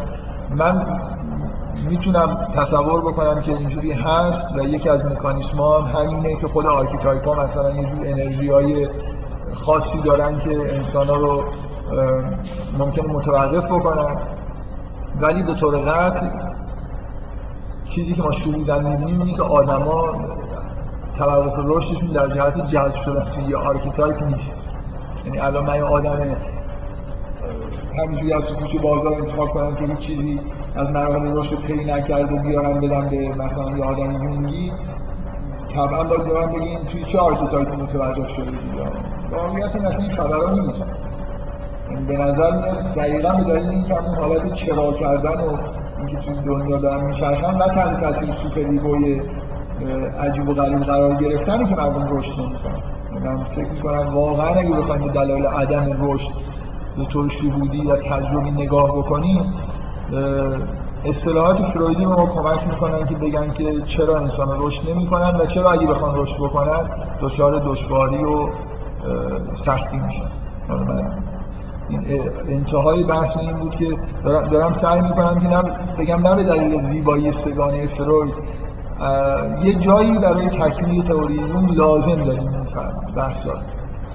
و شخصا هم احساس می‌کنم که اصولا اگه این بحث انجام نشده جایی خیلی خوبی برای بحث دادن و اضافه کردن این چیزهایی به تئوری فروید مخصوصا اینکه با جزئیات آدم بیاد به تئوری جامعی در مورد انواع و اقسام مکانیسمایی که باعث میشن که رشد متوقف بشه آدم سعی بکنه ارائه بکنه. امیدوارم که این کار انجام شده باشه. تا حدودی فکر می‌کنم که شاید بشه یه مراجعی هم پیدا کرد. ولی اگه نشدن من لازم سال مراجع وجود بکنم خودتون می‌تونید فکر بکنید سعی کنید یه سری مکانیسم رو مثل من یه توضیحاتی دارم که چرا لذت ذاتا به دلیل local بودن و این به گذشته بودن کاندید خوبی برای اینکه با بدون حتی دخالت super ego مانع به عنوان مانع رشد در موردش نگاه بکنه. و super ego هم که به اصطلاح اظهر من الشمسه که شیطان بزرگه دیگه به حال همه بدبختی ها یه جوری برمیگرده به همین که ما توی فرهنگایی متولد میشیم که اصولا توجهی به رشد فردی ندارم و انتظاری هم نمیره که آدم توی این فرهنگ خیلی رشد بکنه خب. من نکته یه بخش دیگه از تئوری فرویدی که می‌خوام امروز یادآوری بکنم و در موردش بحث بکنم یه بخش ضعیفی برعکس یه بخش ضعیفی تئوری فرویدی. من تئوری رشدش و حرفایی که در مورد شکلگیری جنسیت و عقده اودیپ و اینا می‌زنه که من شخصا فکر می‌کنم که برخلاف تأکیدی که خودش داره و خیلی از آدمایی که طرفدارش هستن خیلی قسمت جالبی از تئوری فروید نیست. یادتون باشه مراحل سگانه ای فروید برای رشد در نظر می گرفت که مراحل دهانی و مقعدی و جنسی بود. و اگه یادتون باشه که از مهمترین نکته ها توی تئوری فروید این بود که اولا به شدت تئوری رشدش به دلیل انگیزه های ریداکشنسی که داره در مبنای آناتومی در واقع همه چیز گفته میشه. یعنی به همین دلیل مثلا حرف از دهانی بودن از در واقع تئوری رشد فروید اینه که چون لذت مبناست شما باید ببینید که مراکز لذت توی جسم چجوری حرکت می‌کنه. و بعد توضیح میده که این مراکز از, از دهان مثلا به مقعد و به قسمت جنسی منتهی میشه و تموم میشه دیگه. ما در جسم خودمون مثلا فرض کنیم یه عضو مربوط به معنویت نداریم که فروید بخواد بگه بعدا مثلا فرض کنیم لذت منتهی میشه مثلا به اون قسمت. بنابراین همین چیزی که می‌بینیم در نگاه تو سطح اونم داخل بدن نه سطح بدن رو باید نگاه کنیم ببینیم مراکز لذت بردن کجاست. خب این اصولا خیلی جالب به نظر نمی‌رسه و طبعا اینجور نگاه کردن به مفهوم رشد که در تعارض صد درصد با نگاه یونگی به مفهوم رشدی که اساسا مفهوم خیلی عمیق و گلوبالیه تمام عمر بشر رو در بر می‌گیره. در حالی که شما مراحل رشد فروید به طور طبیعی باید توی چند سال اول زندگی طی بشن و بعد به حالت طبیعی رشد یافته بودن مثلا برسید دیگه اینجوری نیست که مثلا بعد از مراحل بلوغ و این حرفا اتفاقات خاصی بیفته. در حالی که از انتهای زندگی شما یه جوری این سیگنال های سلف ادامه دارن تا شما یه مسیر خیلی طولانی رو طی بکنید بنابراین اینجوری نیست که شما بتونید مفهوم رشد فرویدی رو به هیچ وجه با مفهوم رشد یونگی با هم دیگه ترکیب بکنید. به غیر از اینکه برای تئوری یونگ برای تئوری فروید. اینجوری ارزش قائل بشید که مراحل بسیار ابتدایی رشد رو زیر ذره داره مطالعه یعنی هیچ اشکالی نداره که یه آدم یونگی باشه و به مراحل رشد فرویدی به عنوان مراحل مقدماتی رشد معتقد باشه. کلا تعارضی وجود نداره بین اینکه شما مثلا یونگی باشید و معتقد باشید که مثلا فرض کنید مراحل دهانی و مقعدی و جنسی وجود داره. واقعا همونطوری که فروید میگه. و تو سالهای اول کودکی به نوع این مراحل طی میشن و بعد حالا کلی مراحل دیگه هم پیش میاد که در واقع ادامه پیدا می‌کنه. منتها نکته مهم اینه که شما وقتی که تئوری فروید رو دارید در تئوری رشد فروید رو بیان می‌کنی فروید وقتی داره این تئوری رو می‌سازه اصل لذت راهنمای این تئوری بر اساس اصل لذت ساخته میشه و بر اساس اینکه لذت باید یه جایگاه جسمانی داشته باشه. بنابراین ذاتا یعنی انگیزه های ساخت تئوری فروید خیلی با انگیزه های یونگی و تئوری یونگ به نظر میاد سازگار نیست. ولی اگر اینجوری فکر بکنید که فروید مشاهدات بالینی داره در مورد کودکان که به نظر میاد داره. و بعد این مراحل رشد رو تا حدودی مبتنی و تجربیات داره بیان می‌کنه و تئوریزه می‌کنه خب حالا اگه واقعا این مشاهدات درست باشن شما می‌تونید این مفاهیم رو وارد تئوری یونگ بکنید و سعی بکنید که اون مبناهایی که از در اون تئوریایی که فروید بعدا ساخته رو یه جوری منطبق بکنید و توی تئوری فروید جایی برای این مراحل رشد پیدا بکنید. من اصولا نمی‌خوام در این مورد بحث بکنم. همینجور دارم طرح موضوع می‌کنم که اگه یه نفر واقعا معتقد به مراحل سگانه رشد فروید باشه چی کار باید بکنه که اینو بیاره تو تئوری یونگ؟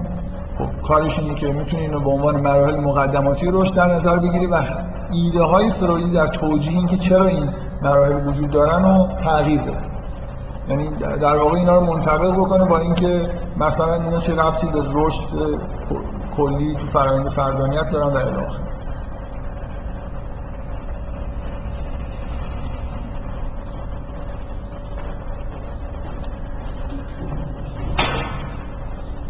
الی ولی اون قسمتی که من بیشتر می‌خوام در موردش بحث بکنم یادآوری بشه براتون که فروید چی می‌گفت و منشأ بیماری های روانی رو اصلا از کجا در واقع تشخیص می‌داد که تشخیصشون کجاست. می‌خوام یه بار دیگه یادآوری بکنم که تو همین مراحل رشد حساس ترین مرحله که پیش میاد جاییه که استران بهش میگن مرحله اودیپی. اساس تئوری فروید این بود که با همون تصوری که کودک مثلا فرض از یه در واقع به طور خالص id ه که هنوز ego هم خیلی دخالت نمی‌کنه super ego هم خیلی تو کارش دخالت نمی‌کنه به طور طبیعی اولین object جنسی که انتخاب می‌کنه برای خودش مادره. و حالا مثلا معمولا عقده اودیپ که داریم صحبت می‌کنیم خوبه که در مورد پسرها در واقع اینو بیان بکنیم که شهر روشنتری داره. بنابراین از دیدگاه فروید پسر متمایل میشه به مادر به عنوان آبجکت جنسی خودش و موجود در واقع معشوق خودش. بعد به نوعی با این واقعیت مواجه میشه که یه پدری وجود داره که قبلا انگار این مادر رو تصاحب کرده. بنابراین جایی برای من نیست و بچه با یه موجود غولاسایی مثل پدر در واقع در رقابت قرار می‌گیره و طبیعیه که اینجا نمی‌تونه وارد این رقابت بشه. بنابراین یه جوری باید انگار از این خواسته خودش درس برداره. و عقده اودیپ در واقع تمایل به تصاحب مادره که به نوعی سرکوب میشه همراه با یه عقده ای که اصطلاحا توی تئوری فروید عقده اختگی بهش میگن ترس از اختگی که پسر در واقع دچار این ترس میشه که پدر توسط پدر اخته بشه برای خاطر اینکه نتونه مادر رو تصاحب بکنه این ترس از اختگی که در رقابت با پدر به وجود اومده باعث میشه که پسر جایگاه خودش رو تغییر بده و خودش رو در واقع به پدر نزدیک بکنه و یه جوری در واقع سعی بکنه که خودش رو با پدر وقف بده منطبق بکنه که از این خطر در واقع جلوگیری بکنه و بعدا در مراحل بعدی رشد خودش آبجکت جنسی جدیدی خارج از خانواده رو انتخاب بکنه. این مسیر طبیعی رشد جنسی یه انسانه که تو هر مرحله اگه دچار فروید سعی می‌کنه توضیح بده که وقتی که این مراحل به طور به این شکلی که بیان شد طی نمیشن یا به طور کامل طی نمیشن و عقده اودی حل نمیشه به اصطلاح این در آینده به چه طریقی با چه مکانیسم های تبدیل به بیماری های روانی میشه.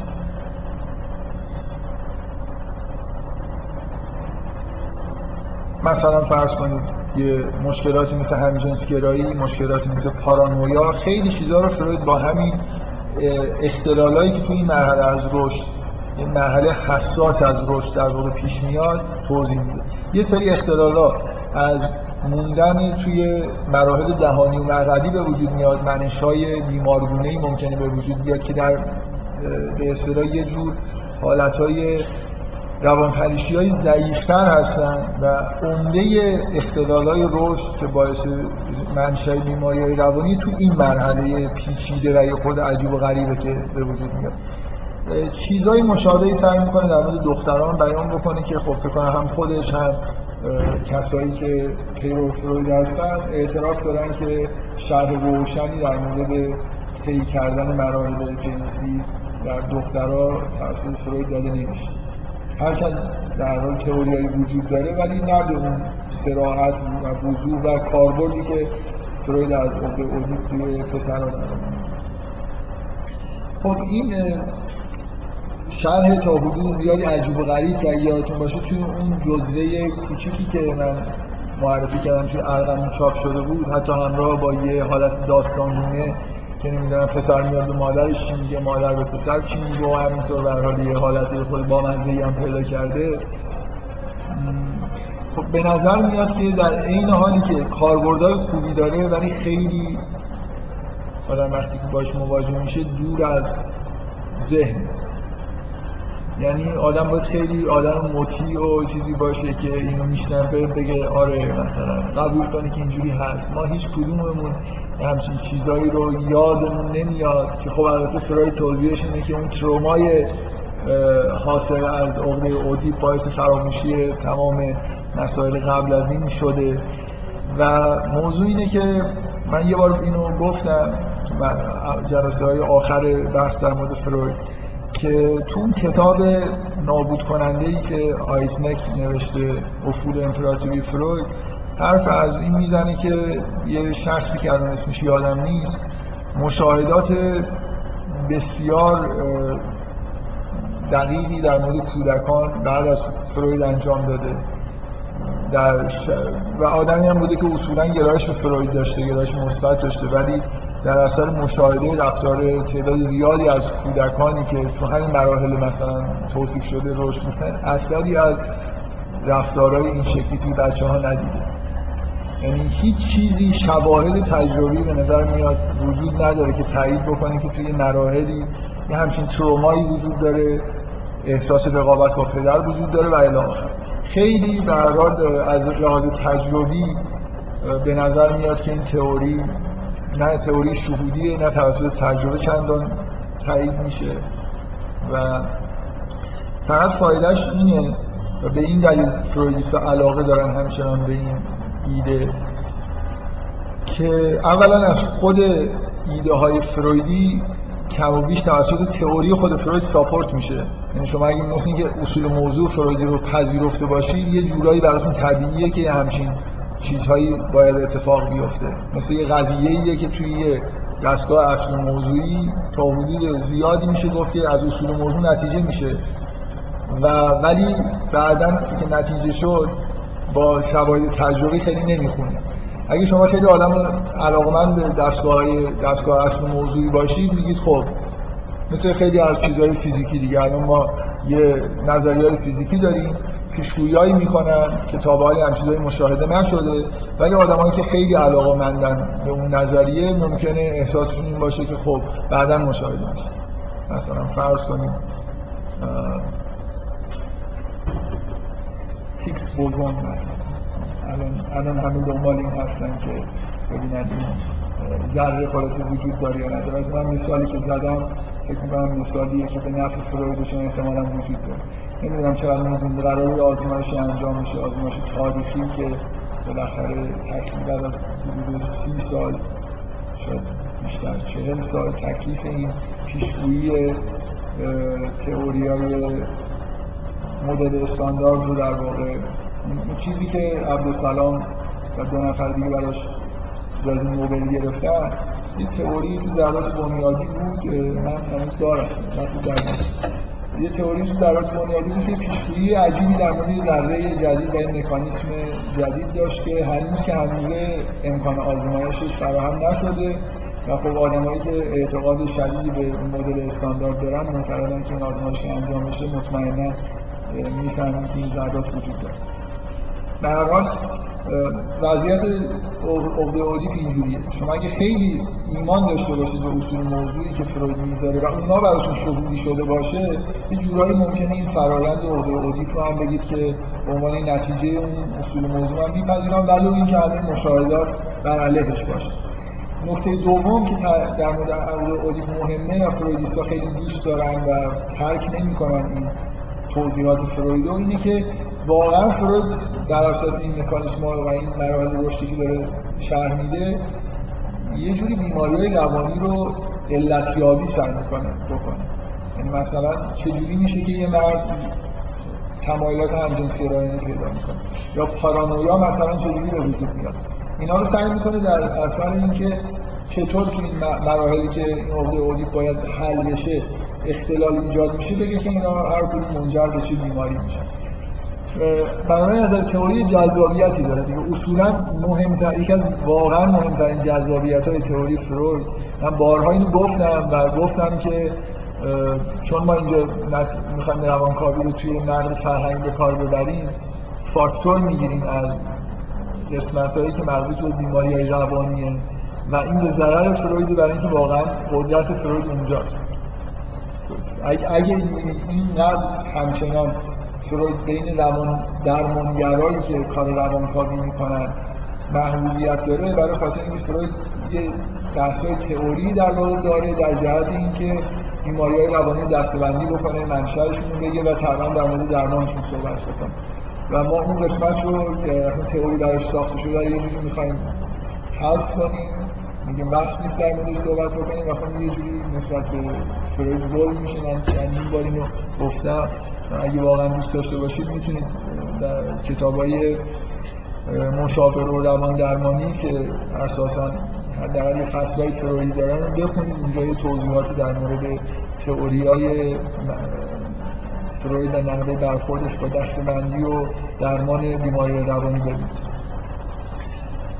خب ولی به هر حال همه اینا در این حالی که ممکنه جذابیت هایی داشته باشه ولی باز واقعیت اینه که بحث عقده اودی تا حدود زیادی دور از ذهنه و از لحاظ تجربی هم چندان ساپورتی نداره. بنابراین شما به طور طبیعی خیلی آدم مؤمنی نباشید و نخواهید مثلا یه جوری به اصول خیلی معتقد باشید یه مقدار به شک داشته باشید که این بخش تئوری اصولا چیز قابل توجه هست یا نیست. به نظر میاد که خب این که اساسا توجهی به این تئوری نداره و اولین عکس های کاملا منفیش در مقابل فروید و جدا شدنش از فروید هم همین جا صورت گرفته. یعنی اصلا این نوع تحلیل فرویدی رو نمیپسندید و به نظرش میومد که هیچ رفتی به رفتار واقعی انسان رو نداره. من کاری که می‌خوام بکنم و به نوعی کار ممکنه کار وحشتناکی به نظر برسه اینه که اگر ما معتقدیم که این بخشای تئوری فروید ضعیفه و می‌خوایم ترکش بکنیم یه کار وحشتناکی می‌تونیم انجام بدیم.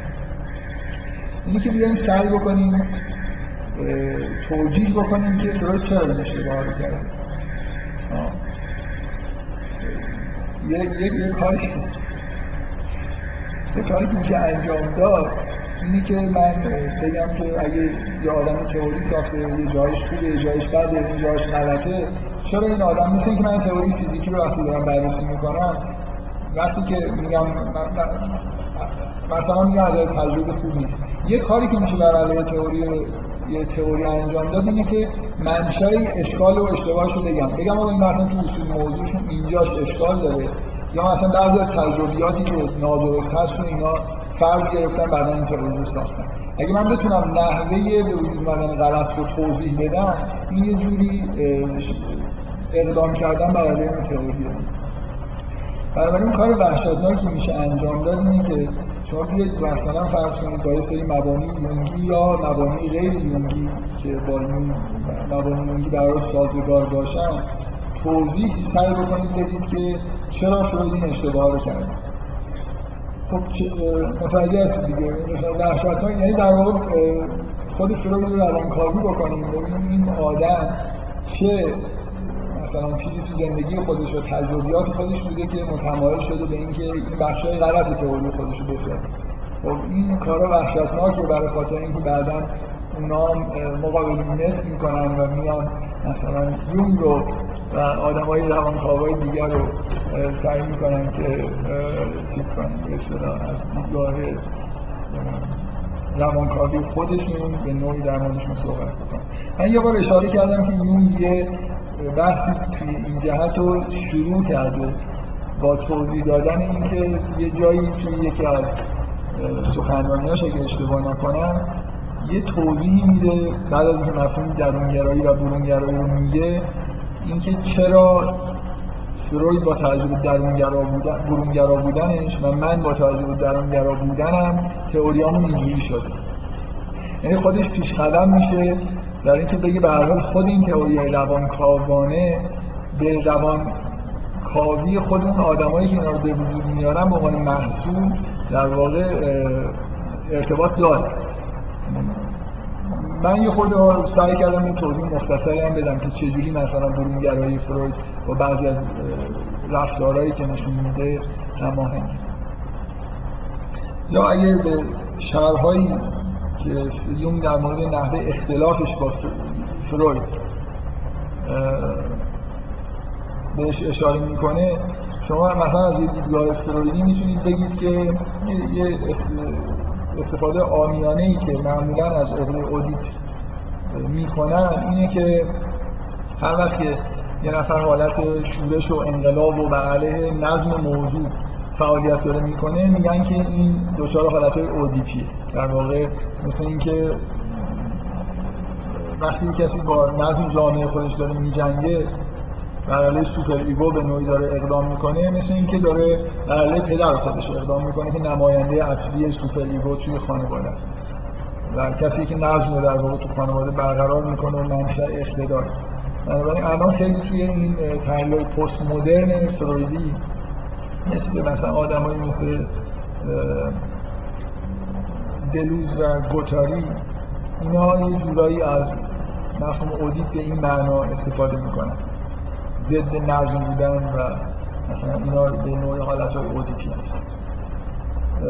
یون یه جایی توضیح میده که برای یه چیزی که باعث رنجشش شد این بود که فروید میشه از اندازه رفتارهای پدرسالارانه داشت توی مجموعه های روانکاوی. و به نوعی مثلا میل نداشت که یه جایی خاطره نقل می‌کنه از این مسافرتی که اشتباه نکنم با هم دیگه برای تبلیغ روانکاوی به آمریکا داشتن و در طول راه فروید امتناع می‌کرد از اینکه رویاهای خودش رو بگه و به نوعی خودش در معرض این قرار بده که تحلیل بشه. همش در واقع تو موضع اقتدار مثلا پدرانه خودش بود و انتظار داشت که خودش همه رو تحلیل بکنه و خودش مسئول از تحلیل باشه. یون در حال یه مقدار نمیپسندید و حتی همین سوالایی که تو ذهنش بود در مورد اهمیت فوق‌العاده‌ای که فروید جنسیت میده و اینا رو هم به نوعی ظاهرا فروید برخورد خوبی نمی‌کرد انتظار داشت که مثلا این مثل پسر موتی در مقابلش گوش بکنه حرفش رو و اینقدر مثلا چون چرا نکنه. و اینا چیزایی بود که یه جورایی باعث رنجش یون شد و در حال چند تا داستان معروف وجود داره که چجوری این اختلاف اوج گرفت تا اینکه یون به عنوان نفر دوم جنبش روانکاوی بعد از چند سال از جنبش به طور کامل خارج شد. کسی بود که یه جوری معاون فروید محسوب می‌شد و جا... مثلا جانشین به حق با این مقام فروید بود. این فروید مثلا از دنیا می‌رفت یون جانشینش می‌شد و یه دفعه این آدم از جمع خارج شد و کاملا یه راه جداگانه ای رو در پیش گرفت که من فکر می‌کنم شاید این احساس من همیشه اینه که این پس زمینه که وجود داشت یه مقداری شاید بیش از اندازه باعث شد که این ضدیتش با فروید یه چیزایی رو کم اهمیت بگیره. بعضی از حرفای درست فروید رو هم انگار نمی‌خواست تکرار بکنه. به نوعی چیز شد دیگه یه جوری تبدیل به موجود ضد فرویدی و ضد جنبش روان کاوی شد البته واقعا تو زندگی فروید خیلی تو زندگی خیلی بارز نیست که مثلا بخواد درخوردی با کسی داشته باشه. برای خودش کار خودش رو می‌کرد ولی فکر می‌کنم بیش از اندازه شد دور شد. خب من خیلی می‌خوام واقعا محتاطانه چون کار وحشتناکیه. این سعی کنم یه چیزی بگم بر مبنای یه توضیحی که قبلا دادم. در واقع یه مقدار می‌خوام تحلیل عادلری از وضعیت خانوادگی فروید بکنم و بگم که عقده اودیپی که فروید بهش اشاره می‌کنه بی مبنا نیست ولی در واقع بیش از اندازه generalize شده. من می‌خوام سعی کنم توضیح بدم که خانواده های اودیپی وجود دارن و میشه درجه اودیپی مثلا به نوعی برای خانواده تعریف کرد که فروید احتمالا در خانواده خیلی اودیپی زندگی می‌کرده و شاید از نظر من قطعا تجربه شخصی خودش خیلی موثر بوده تو این که این تئوری رو در واقع بسازه و بعدا تعمین بده بدون اینکه واقعا مبنای تجربی خوبی از نظر مشاهدات بالینی در مورد کودکان داشته باشه. در واقع مشا... من می‌خوام بگم مشاهدات علت اصلی به وجود اومدن این تئوری وزن زیاد دادن به مشاهدات شخصی خودش تو زندگی خانوادگی خودش بود. بذارید من سعی بکنم بگم که چجوری میشه خانواده رو از نظر اودیپی بودن و اودیپی نبودن در موردش بحث کرد. من اساسش این فکر می‌کنم اینه خانواده سالم فکر می‌کنم همه توافق دارن که مبناش اینه که رابطه پدر و مادر خیلی خیلی رابطه یعنی قوی به اصطلاح میگن قوی ترین باند موجود توی خانواده باند موجود بین پدر مادر باشه. پدر مادر یه جور مثل یه واحد منسجم توی خانواده رفتار بکنن. در مقابل فرزندان فرزندان به نوعی به اون راهی که باید هدایت می‌کنن هر مقدار که شکاف بین پدر و مادر بیشتر باشه خانواده یه جوری درجه از بیماری رو در واقع داره تجربه می‌کنه. وقتی بین پدر و مادر شکاف باشه روابط صمیمانه نباشه و اهدافشون توی خانواده با هم دیگه هماهنگ نباشه تأثیری که روی بچه ها می‌ذاره می‌تونه تأثیر خیلی مخربی باشه. من, من می‌خوام سعی کنم بگم که خانواده ای که پدر و مادر اصلا میگه خیلی دورن و شکاف بینشون خیلی زیاده می‌تونه به, به نوعی تبدیل بشه به یه خانواده ای که توش این مفاهیم اودیپی واقعا وجود دارن این شکلی نیست که این مفاهیم ساختگی یعنی همین الان شما می‌تونید توی خانواده یه مشاهداتی انجام بدید و بگید که این به شدت این خانواده با توضیحاتی که فروید داره میگه هماهنگ. اونم چجوریه؟ ببینید در واقع نکته اینه.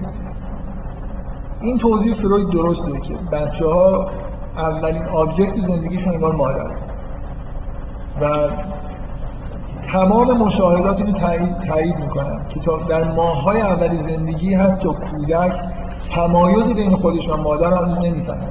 یعنی همونطوری که تو مرحله جنینی جزئی از وجود مادر حساب میشه تا چند هفته و چند ماه مثلا فکر می‌کنم دو ماه اول همه مشاهدات به نوعی به نظر میان که اصلا هنوز کودک اینکه جدا شده از مادر یه موجود مستقل یه مادر یه چیز دیگه است رو درک نمی‌کنه. بنابراین این توضیح فروید از نظر تجربی مطلقا به نظر میاد در همه جاها درسته که شروع زندگی کودک یه نوعی با اتحاد با مادر و نه آبجکت جنسی همه چیز دنیای در واقع کودک انگار از مادر تشکیل میشه. بعدا پدر به عنوان موجودی که عضو سوم این یعنی بعضی که این تمایز کشف میشه پدر به عنوان عضو سوم وارد کار میشه. من خیلی نمی‌خوام الان اینجا وقت تلف بکنم و این حرفا رو بزنم. برای اینکه در مورد این بخش از زندگی کودک و مادر تا دلتون بخواد لکان حرف می‌زنه و اگر برای ما یه روزی برسیم در مورد لکان صحبت بکنیم فکر می‌کنم اینجا شاید یکی دو جلسه در مورد همین مفاهیم باید صحبت بکنیم و فکر می‌کنم بحثای لکان خیلی جالب هست در حال اینا تا اینجاش از منطقی چه یونگی نگاه کنید چه فرویدی نگاه کنید چه به مشاهدات تجربیمون نگاه بکنیم اینکه در حال کودک خودشو با متحد و مادر می‌بینه و به تدریج استقلال خودش رو می‌فهمه و استقلال مادر رو درک می‌کنه و بعدا پدر رو به عنوان حالا عضو سالس این یه مثلث با هم تشکیل میدم که میشه مثلث اودیپی باشه یا نباشه از نظر فروید همیشه اودیپیه. در واقع یه جوری کودک سعی می‌کنه اتحاد خودش رو با مادر حفظ بکنه و پدر مزاحم این اتحاده بنابراین یه تعارضی بین کودک و پدر پیش میاد و نهایتا نتیجهش همینه که مثلا یه مرحله از دو... دوران اودیپی در واقع شروع میشه.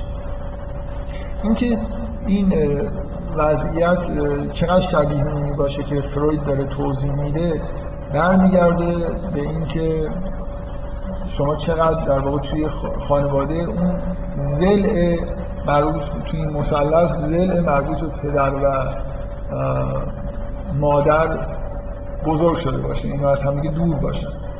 اگه این اتفاق توی خانواده بیفته هر چقدر که این از همدیگه دورتر و متعارفتر باشن.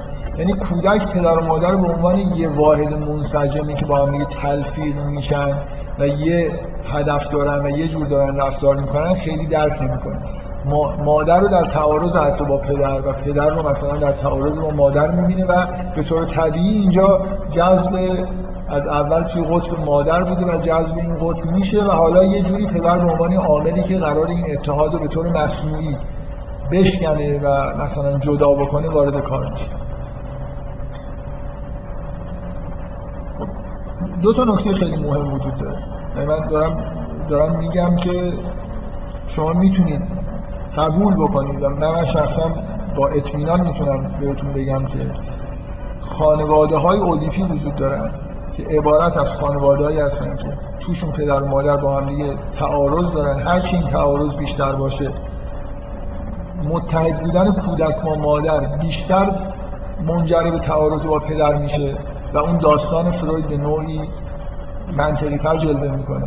هرچی پدر و مادر با هم دیگه یه واحد منسجم تری رو تشکیل داده باشن توی خانواده و تعارض یعنی به معنای واقعی کلمه رابطه نزدیکی با هم داشته باشن و مثل دو تا رأسی که به هم منطبق شدن رفتار بکنن. اصلا این مثلث به این شکل شکل نمی‌گیره که بخواد همراه مادر بودن به معنای تعارض با پدر تلقی بشه. بنابراین اون ویژگی های اودیپی کم میشه. این یه نکته.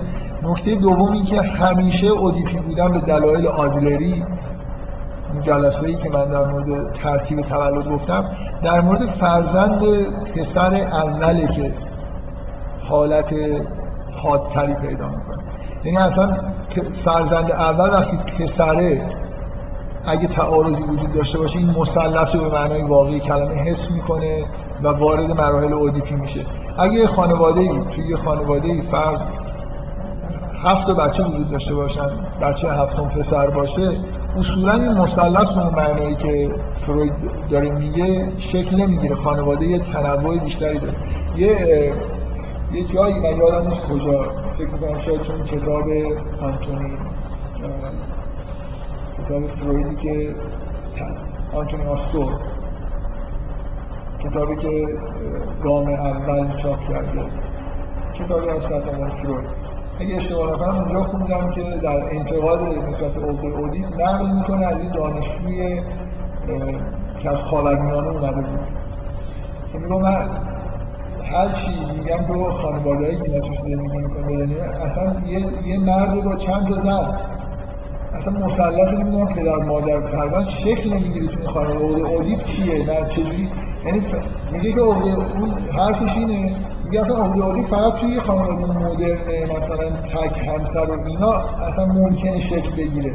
این خانواده ای که یه قبیله دارن با هم زندگی می‌کنن اصلا فرزند رو چجوری پدر مادر خودش به عنوان دو تا رأس مثلث در نظر بگیره بخواد به این بچسبه با اون تعارض پیدا بکنه. اصولا پدر پدر بزرگ مادر مادر بزرگ چند تا مادر با چند تا مادر بزرگ با چند تا پدر بزرگ و عمو و دایی توی یه چادر دارن زندگی می‌کنن. بچه هم فکر نمی‌کنم یه چند انزلی خیلی بزرگ رو در واقع توش داره شرکت می‌کنه. به همین معنا من فکر می‌کنم این حرف تا حدودی درسته تا حدودی. وقتی در مورد لکان صحبت می‌کنم ممکنه یه مقدار این حرفایی که دارم می‌زنم برگردم دفاعی از فروید بکنم ولی باز مشکل عقده اودیپ اینا رو حل نمی‌کنه. به هر حال خانواده وقتی پرجمعیته وقتی فرزند فرزند دهمه اصولا فضای خانواده فضای تشکیل مثلث و تعارض با پدر اینا توش تلطیف میشه. من نمی‌خوام بگم اصولا به وجود نمیاد. حالا بعدا یه دلایلی میارم که میشه همیشه گفت که به هر یه جوری مثلثی وجود داره منتها کم رنگتر و یه جوری کم اثرتر. من این توضیحات دارم میدم و به نظرم این توضیحات منطقی و حالا اگه یه زندگی نامه از فروید رندوم بردارید مطالعه بکنید می‌بینید که خانواده فروید به شدت خانواده بوده که توش رابطه پدر مادر سرد بوده و پدر اصولا یه مقدار از اون پدرهای مستبد دور از زن و بچه هاش بوده. و فروید با مادر خودش رابطه بسیار گرمی داشته در اینکه اصولا بچه ها زیر نظر مادر داشتن بزرگ می شدن و فروید فرزند پسره و فرزند اول خانواده است و فکر می کنم فروید توی تجربه شخصی خودش قطعا تجربه های اودیپی رو در واقع حس کرد. این حس تعارض با پدر نه در سنین خیلی کوچیک و به نظرم تو سنین بالاتر هم این حالت توی خانواده فروید بوده.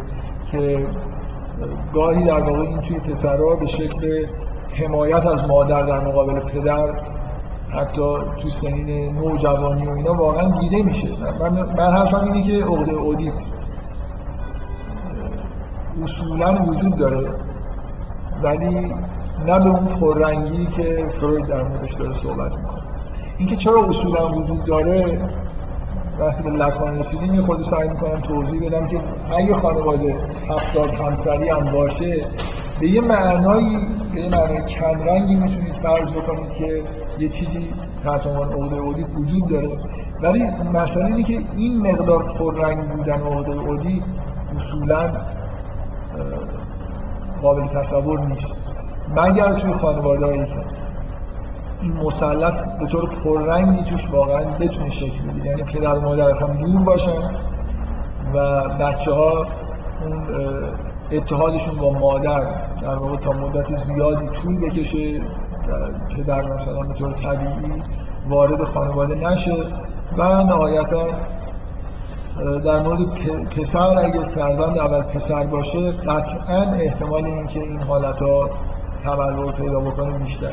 و همه این شرایط خاص در مورد زندگی فروید وجود داشته و میشه فرض کرد که مبنای تشخیص فروید و تاکیدش روی عقده اودی تا حدود زیادی به تجربه خودش توی خانواده خودش برمیگرده و من واقعا فکر می‌کنم اینجوری هست. حالا همه همه چیزایی که در مورد خانواده فروید آدم میشنوه و چیزهایی که فروید در واقع خودش از رابطش با مادرش و رابطش با پدرش اینا میگه همه تایید کننده اینه که اینجا تو این خانواده فروید گرفتار انگاری همچین ماجرایی هست. یعنی پدر مادر تا حد ممکن است میگه دور و یه فرزند اولی که این مدتی در واقع این مثلث واقعا به تنهایی شکل گرفته توی خانواده تا فرزند بعدی متولد میشه باز یه توضیح آدلری در مورد یکی دیگه از های تئوری فروید که دیگه فکر کنم معلوم ترین نقش تئوری فرویده اونم توضیحاتی که در مورد عقده افتگی به طور دلفل در مورد دخترها و اینکه نمی‌دونم رشک غزیدی و این حرفا میده که همه دخترها به نوعی احساس افتگی می‌کنن و میل دارن مثلا فرض کنید مرد باشن یه حس اینجوری برای تو تئوری فروید هست در مورد اینکه زنها همین بخش مرد سالن هم در اونجا اصل مرد دیگه دخترها همه اینجوری آرزوی مرد بودن و احساس فقدان می‌کنن. و فکر می‌کنم که باز اینو میشه یه خود توضیح من فکر می‌کنم اینجوری نیست. چندان باز این بخش تئوری فروید معقول به نظر نمی‌رسه. خیلی هم شاید نظر تجربی حالا نمیشه گفت نظر تجربی تایید نمیشه برای خاطر توی دنیای مرد سالار که ارزش مردانه هست خب طبیعیه که همه سعی کنن به اون ارزش نزدیک بشن. بنابراین ممکنه دخترها توی نه سن کودکی تو سن بزرگسالی کم کم دچار همچین مشکلاتی بشن. ولی تو سن کودکی آدم یه همچین حسی رو از نظر مشاهده تجربی نمی‌بینه واقعا. دخترها مثلا افسردگی داشته باشن چرا؟ پسر نیستن اینا. بودم خیلی همه شادن و از وضعیت خودشون هم راضی. باز من می‌خوام توضیح آدلری بدم. شما دختری که یادتون هست که ترتیب تولد این تاثیر رو میذاشت که وقتی که یه دختر وقتی فرزند متولد میشه و مهم نیست فرزند چندم باشه پادشاهه و توسط فرزند بعدی خلق میشه. و بنابراین یه جوری رقابتی بین دو تا فرزند متوالی وجود داره. برای خاطر اینکه فرزند ان به اضافه یک فرزند انون رو از پادشاهی خلق کرده و خودش پادشاه شده. و این کار رو هم به طور مسالمت آمیزی انجام نداده به زور انجام داده یعنی اینجوری نیست که فرزند انوم خسته شده باشه از پادشاهی. یه دفعه یه روزی فرزند انوم اضافه یکم از راه می‌رسه و این بیچاره متوجه میشه که تاج تخت خودش از دست داره اگر من می‌خوام یه توضیح آدلری بدم. اگر فرزند انوم دختر باشه و فرزند انوم اضافه یکم پسر باشه و این احساس به وجود بیاد که یعنی دختر دنبال این به طور طبیعی میگرده که چه چیزی باعث خلق من شده چرا به این بیشتر توجه می‌کنم؟ خب می‌تونه یه تئوری این باشه که باید ببینم که اون مثلا ویژگی هایی که داره من ندارم چیه؟ اون پسر من دخترم بنابراین من مثلا یه جوری دچار یه حس حقارت بشه نسبت به این که مثلا فرض کنید دختر بودنش و پسر نبودنش جوری باعث یه همچین مطلبی شده من با ساختار خانواده فروید نگاه بکنید شاید این احساس تو خانواده فروید در یه حالت خیلی کریتیکالی بوده با توجه به اینکه تعداد زیادی دختر پشت سر هم متولد شدن و فرزند آخر پسره که احتمالا خیلی مورد هم فرزند اول. معمولا این توجه ویژه‌ای بهش میشه. یادتون از تئوری آدلر این بود که فرزندای وسط چرخ پنجم اتومبیلن مثل زاپاس میمونن. احساس می‌کنن به درد. فرزند اول و آخر خانواده فروید پسرم و مورد توجه هم طبعا فرزند ارشد که همیشه مخصوصا خانواده یهودی نخست توش یه فرزند ارشد اگه پسر باشه ویژگی های خاصی داره. اصلا یه احکامی در موردش وجود داره نظر دینی که طبیعیه که فروید زیگموند در خانواده خودش یه ارشدیتی داره و مورد توجه خاصی و خب موجود خاصی هم از آدم خیلی با استعدادی که از کودکی بهش توجه میشه فرزند آخرم پسره و این وسط یه تعداد دختر وجود دارن بدون پسر. واقعا ممکنه رقابت های خاص تو این خانواده بین دخترها و پسرها وجود داشته. بین مثلا مثلا حالت هایی که دخترها سعی می‌کردن از برادر کوچیک یا بزرگ خودشون تقلید بکنن رفتارهای پسرانه داشته باشن و ممکنه تئوری فروید توی همچین خانواده شکل گرفته که بیش از اندازه نرمال دخترها تحت فشار در واقع دو تا پسر از در ابتدا و انتها هستن. به عنوان فرزند ارشد و فرزند آخر. یعنی همه فرزندان وسط دخترن که به طور طبیعی چرخ پنجم هستن و فرزند اول و آخر پسر هستن.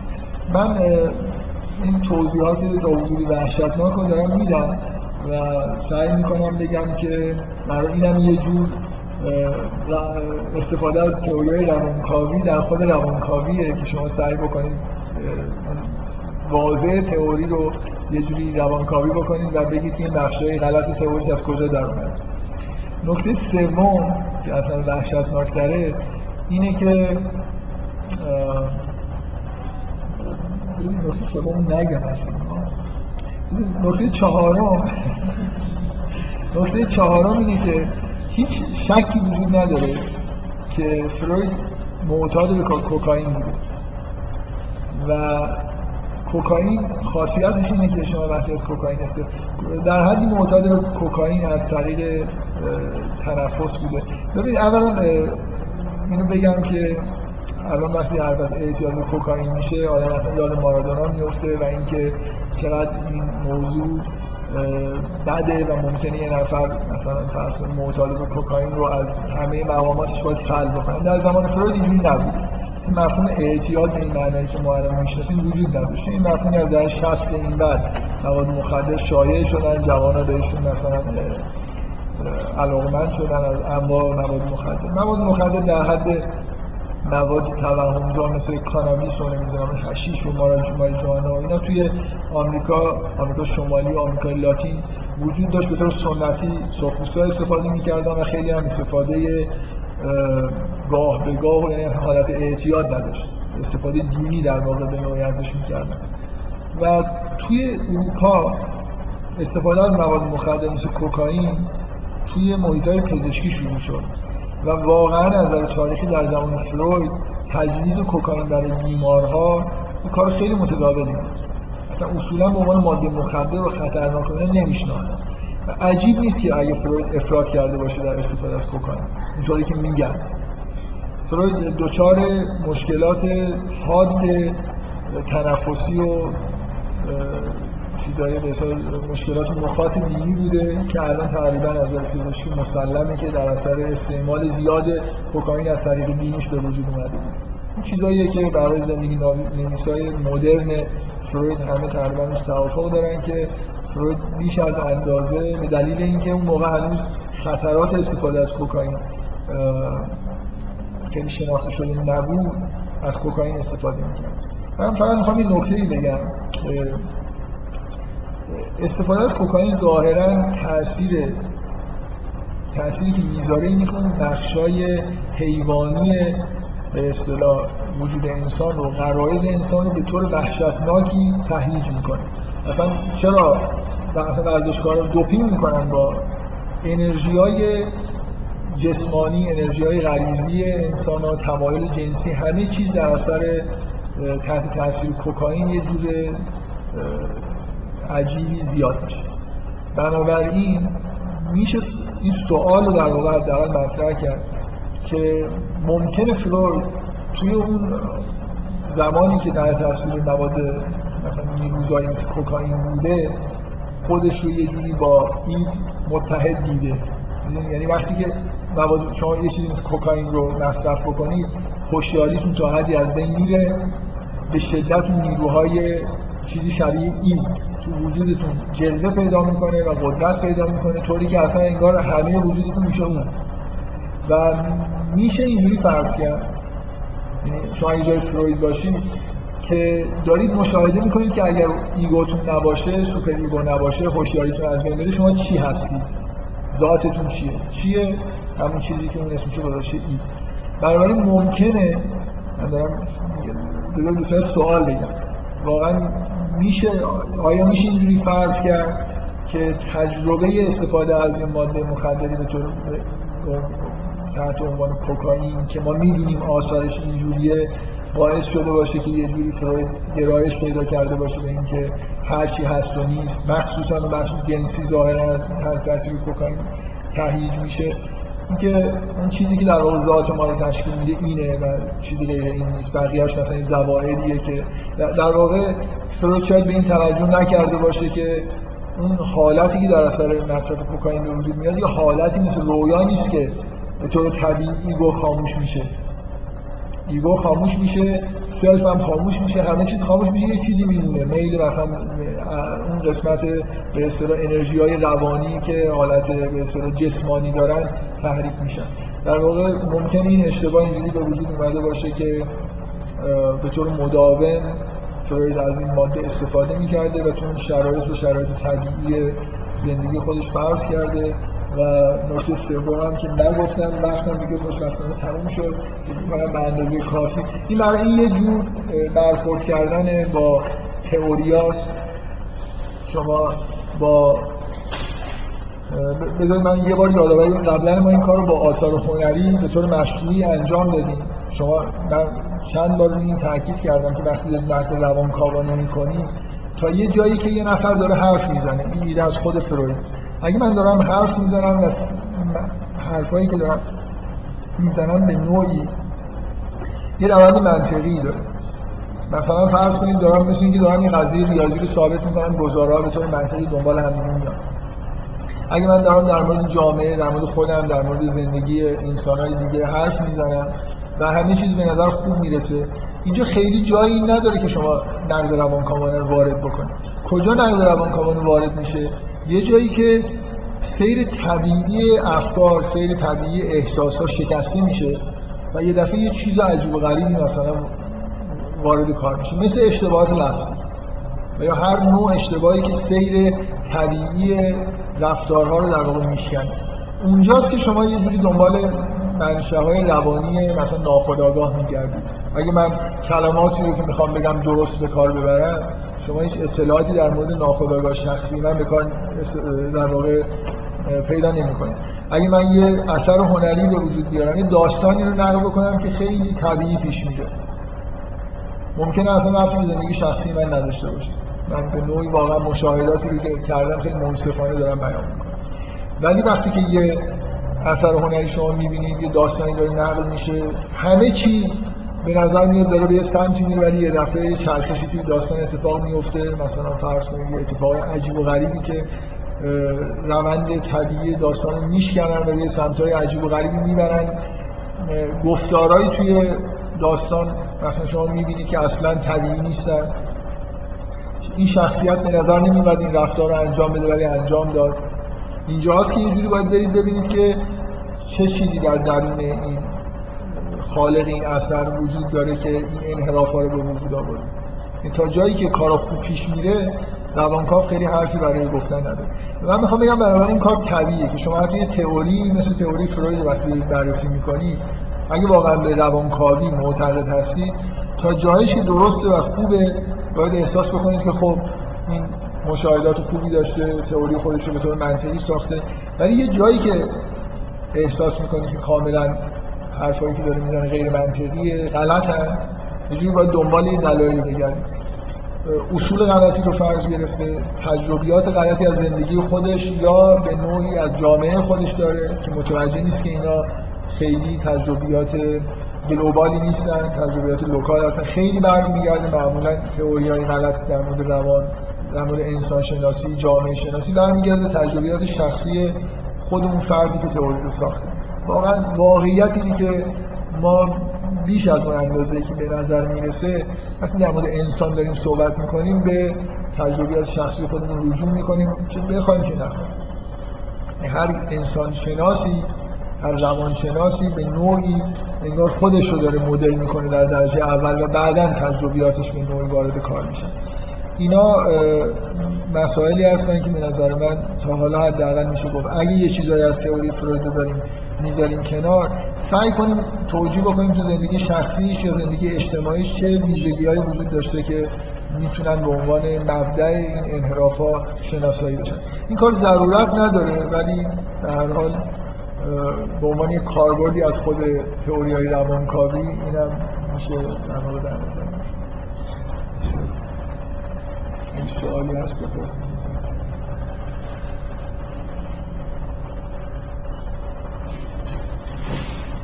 سوال کنم در مورد امتحانات. تموم یعنی الان در مورد ادامه جلسات معمولا فکر کنم یه تعطیلات تابستونی داشت من هنوز نمی‌دونم که چجوری.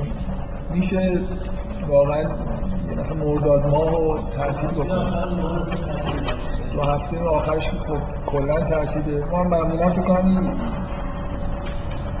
معمولا یه دو هفته آخر مرداد یا مثلا هفته آخر مرداد اول شهریور همه دانشگاه های یه جور حالت تعطیل بودن داره تعمیرات هم برای من فکر کنم یه مثلا این دو جلسه می‌تونیم ادامه بدیم تعطیل بکنیم دوباره با شروع ترم ادامه بدیم. امیدوارم قبل از اینکه جلسه رو تعطیل بکنیم یه سری بحث‌های کاربردی انجام بدیم. من الان واقعا نمی‌دونم در جلسه آینده مطمئنا یه در یه نکته مهم تئوری مونده که نگفتم. یا اصلا صرف نظر می‌کنم نمیگم دیگه هیچ چیزی. مثلا جلسه آینده این دو تا کتاب و, این موضوعایی که گفتم یه خورده در موردش صحبت می‌کنم. یا هم ممکنه جلسه آینده رو یه بخشش رو ادامه بدم یه چیز تئوریک و نهایتا سعی کنم سریعتر وارد بحث کاربردی بشم احتمالا مثلا دو سه جلسه دیگه داریم بعدی تعطیلی داریم و دوباره ادامه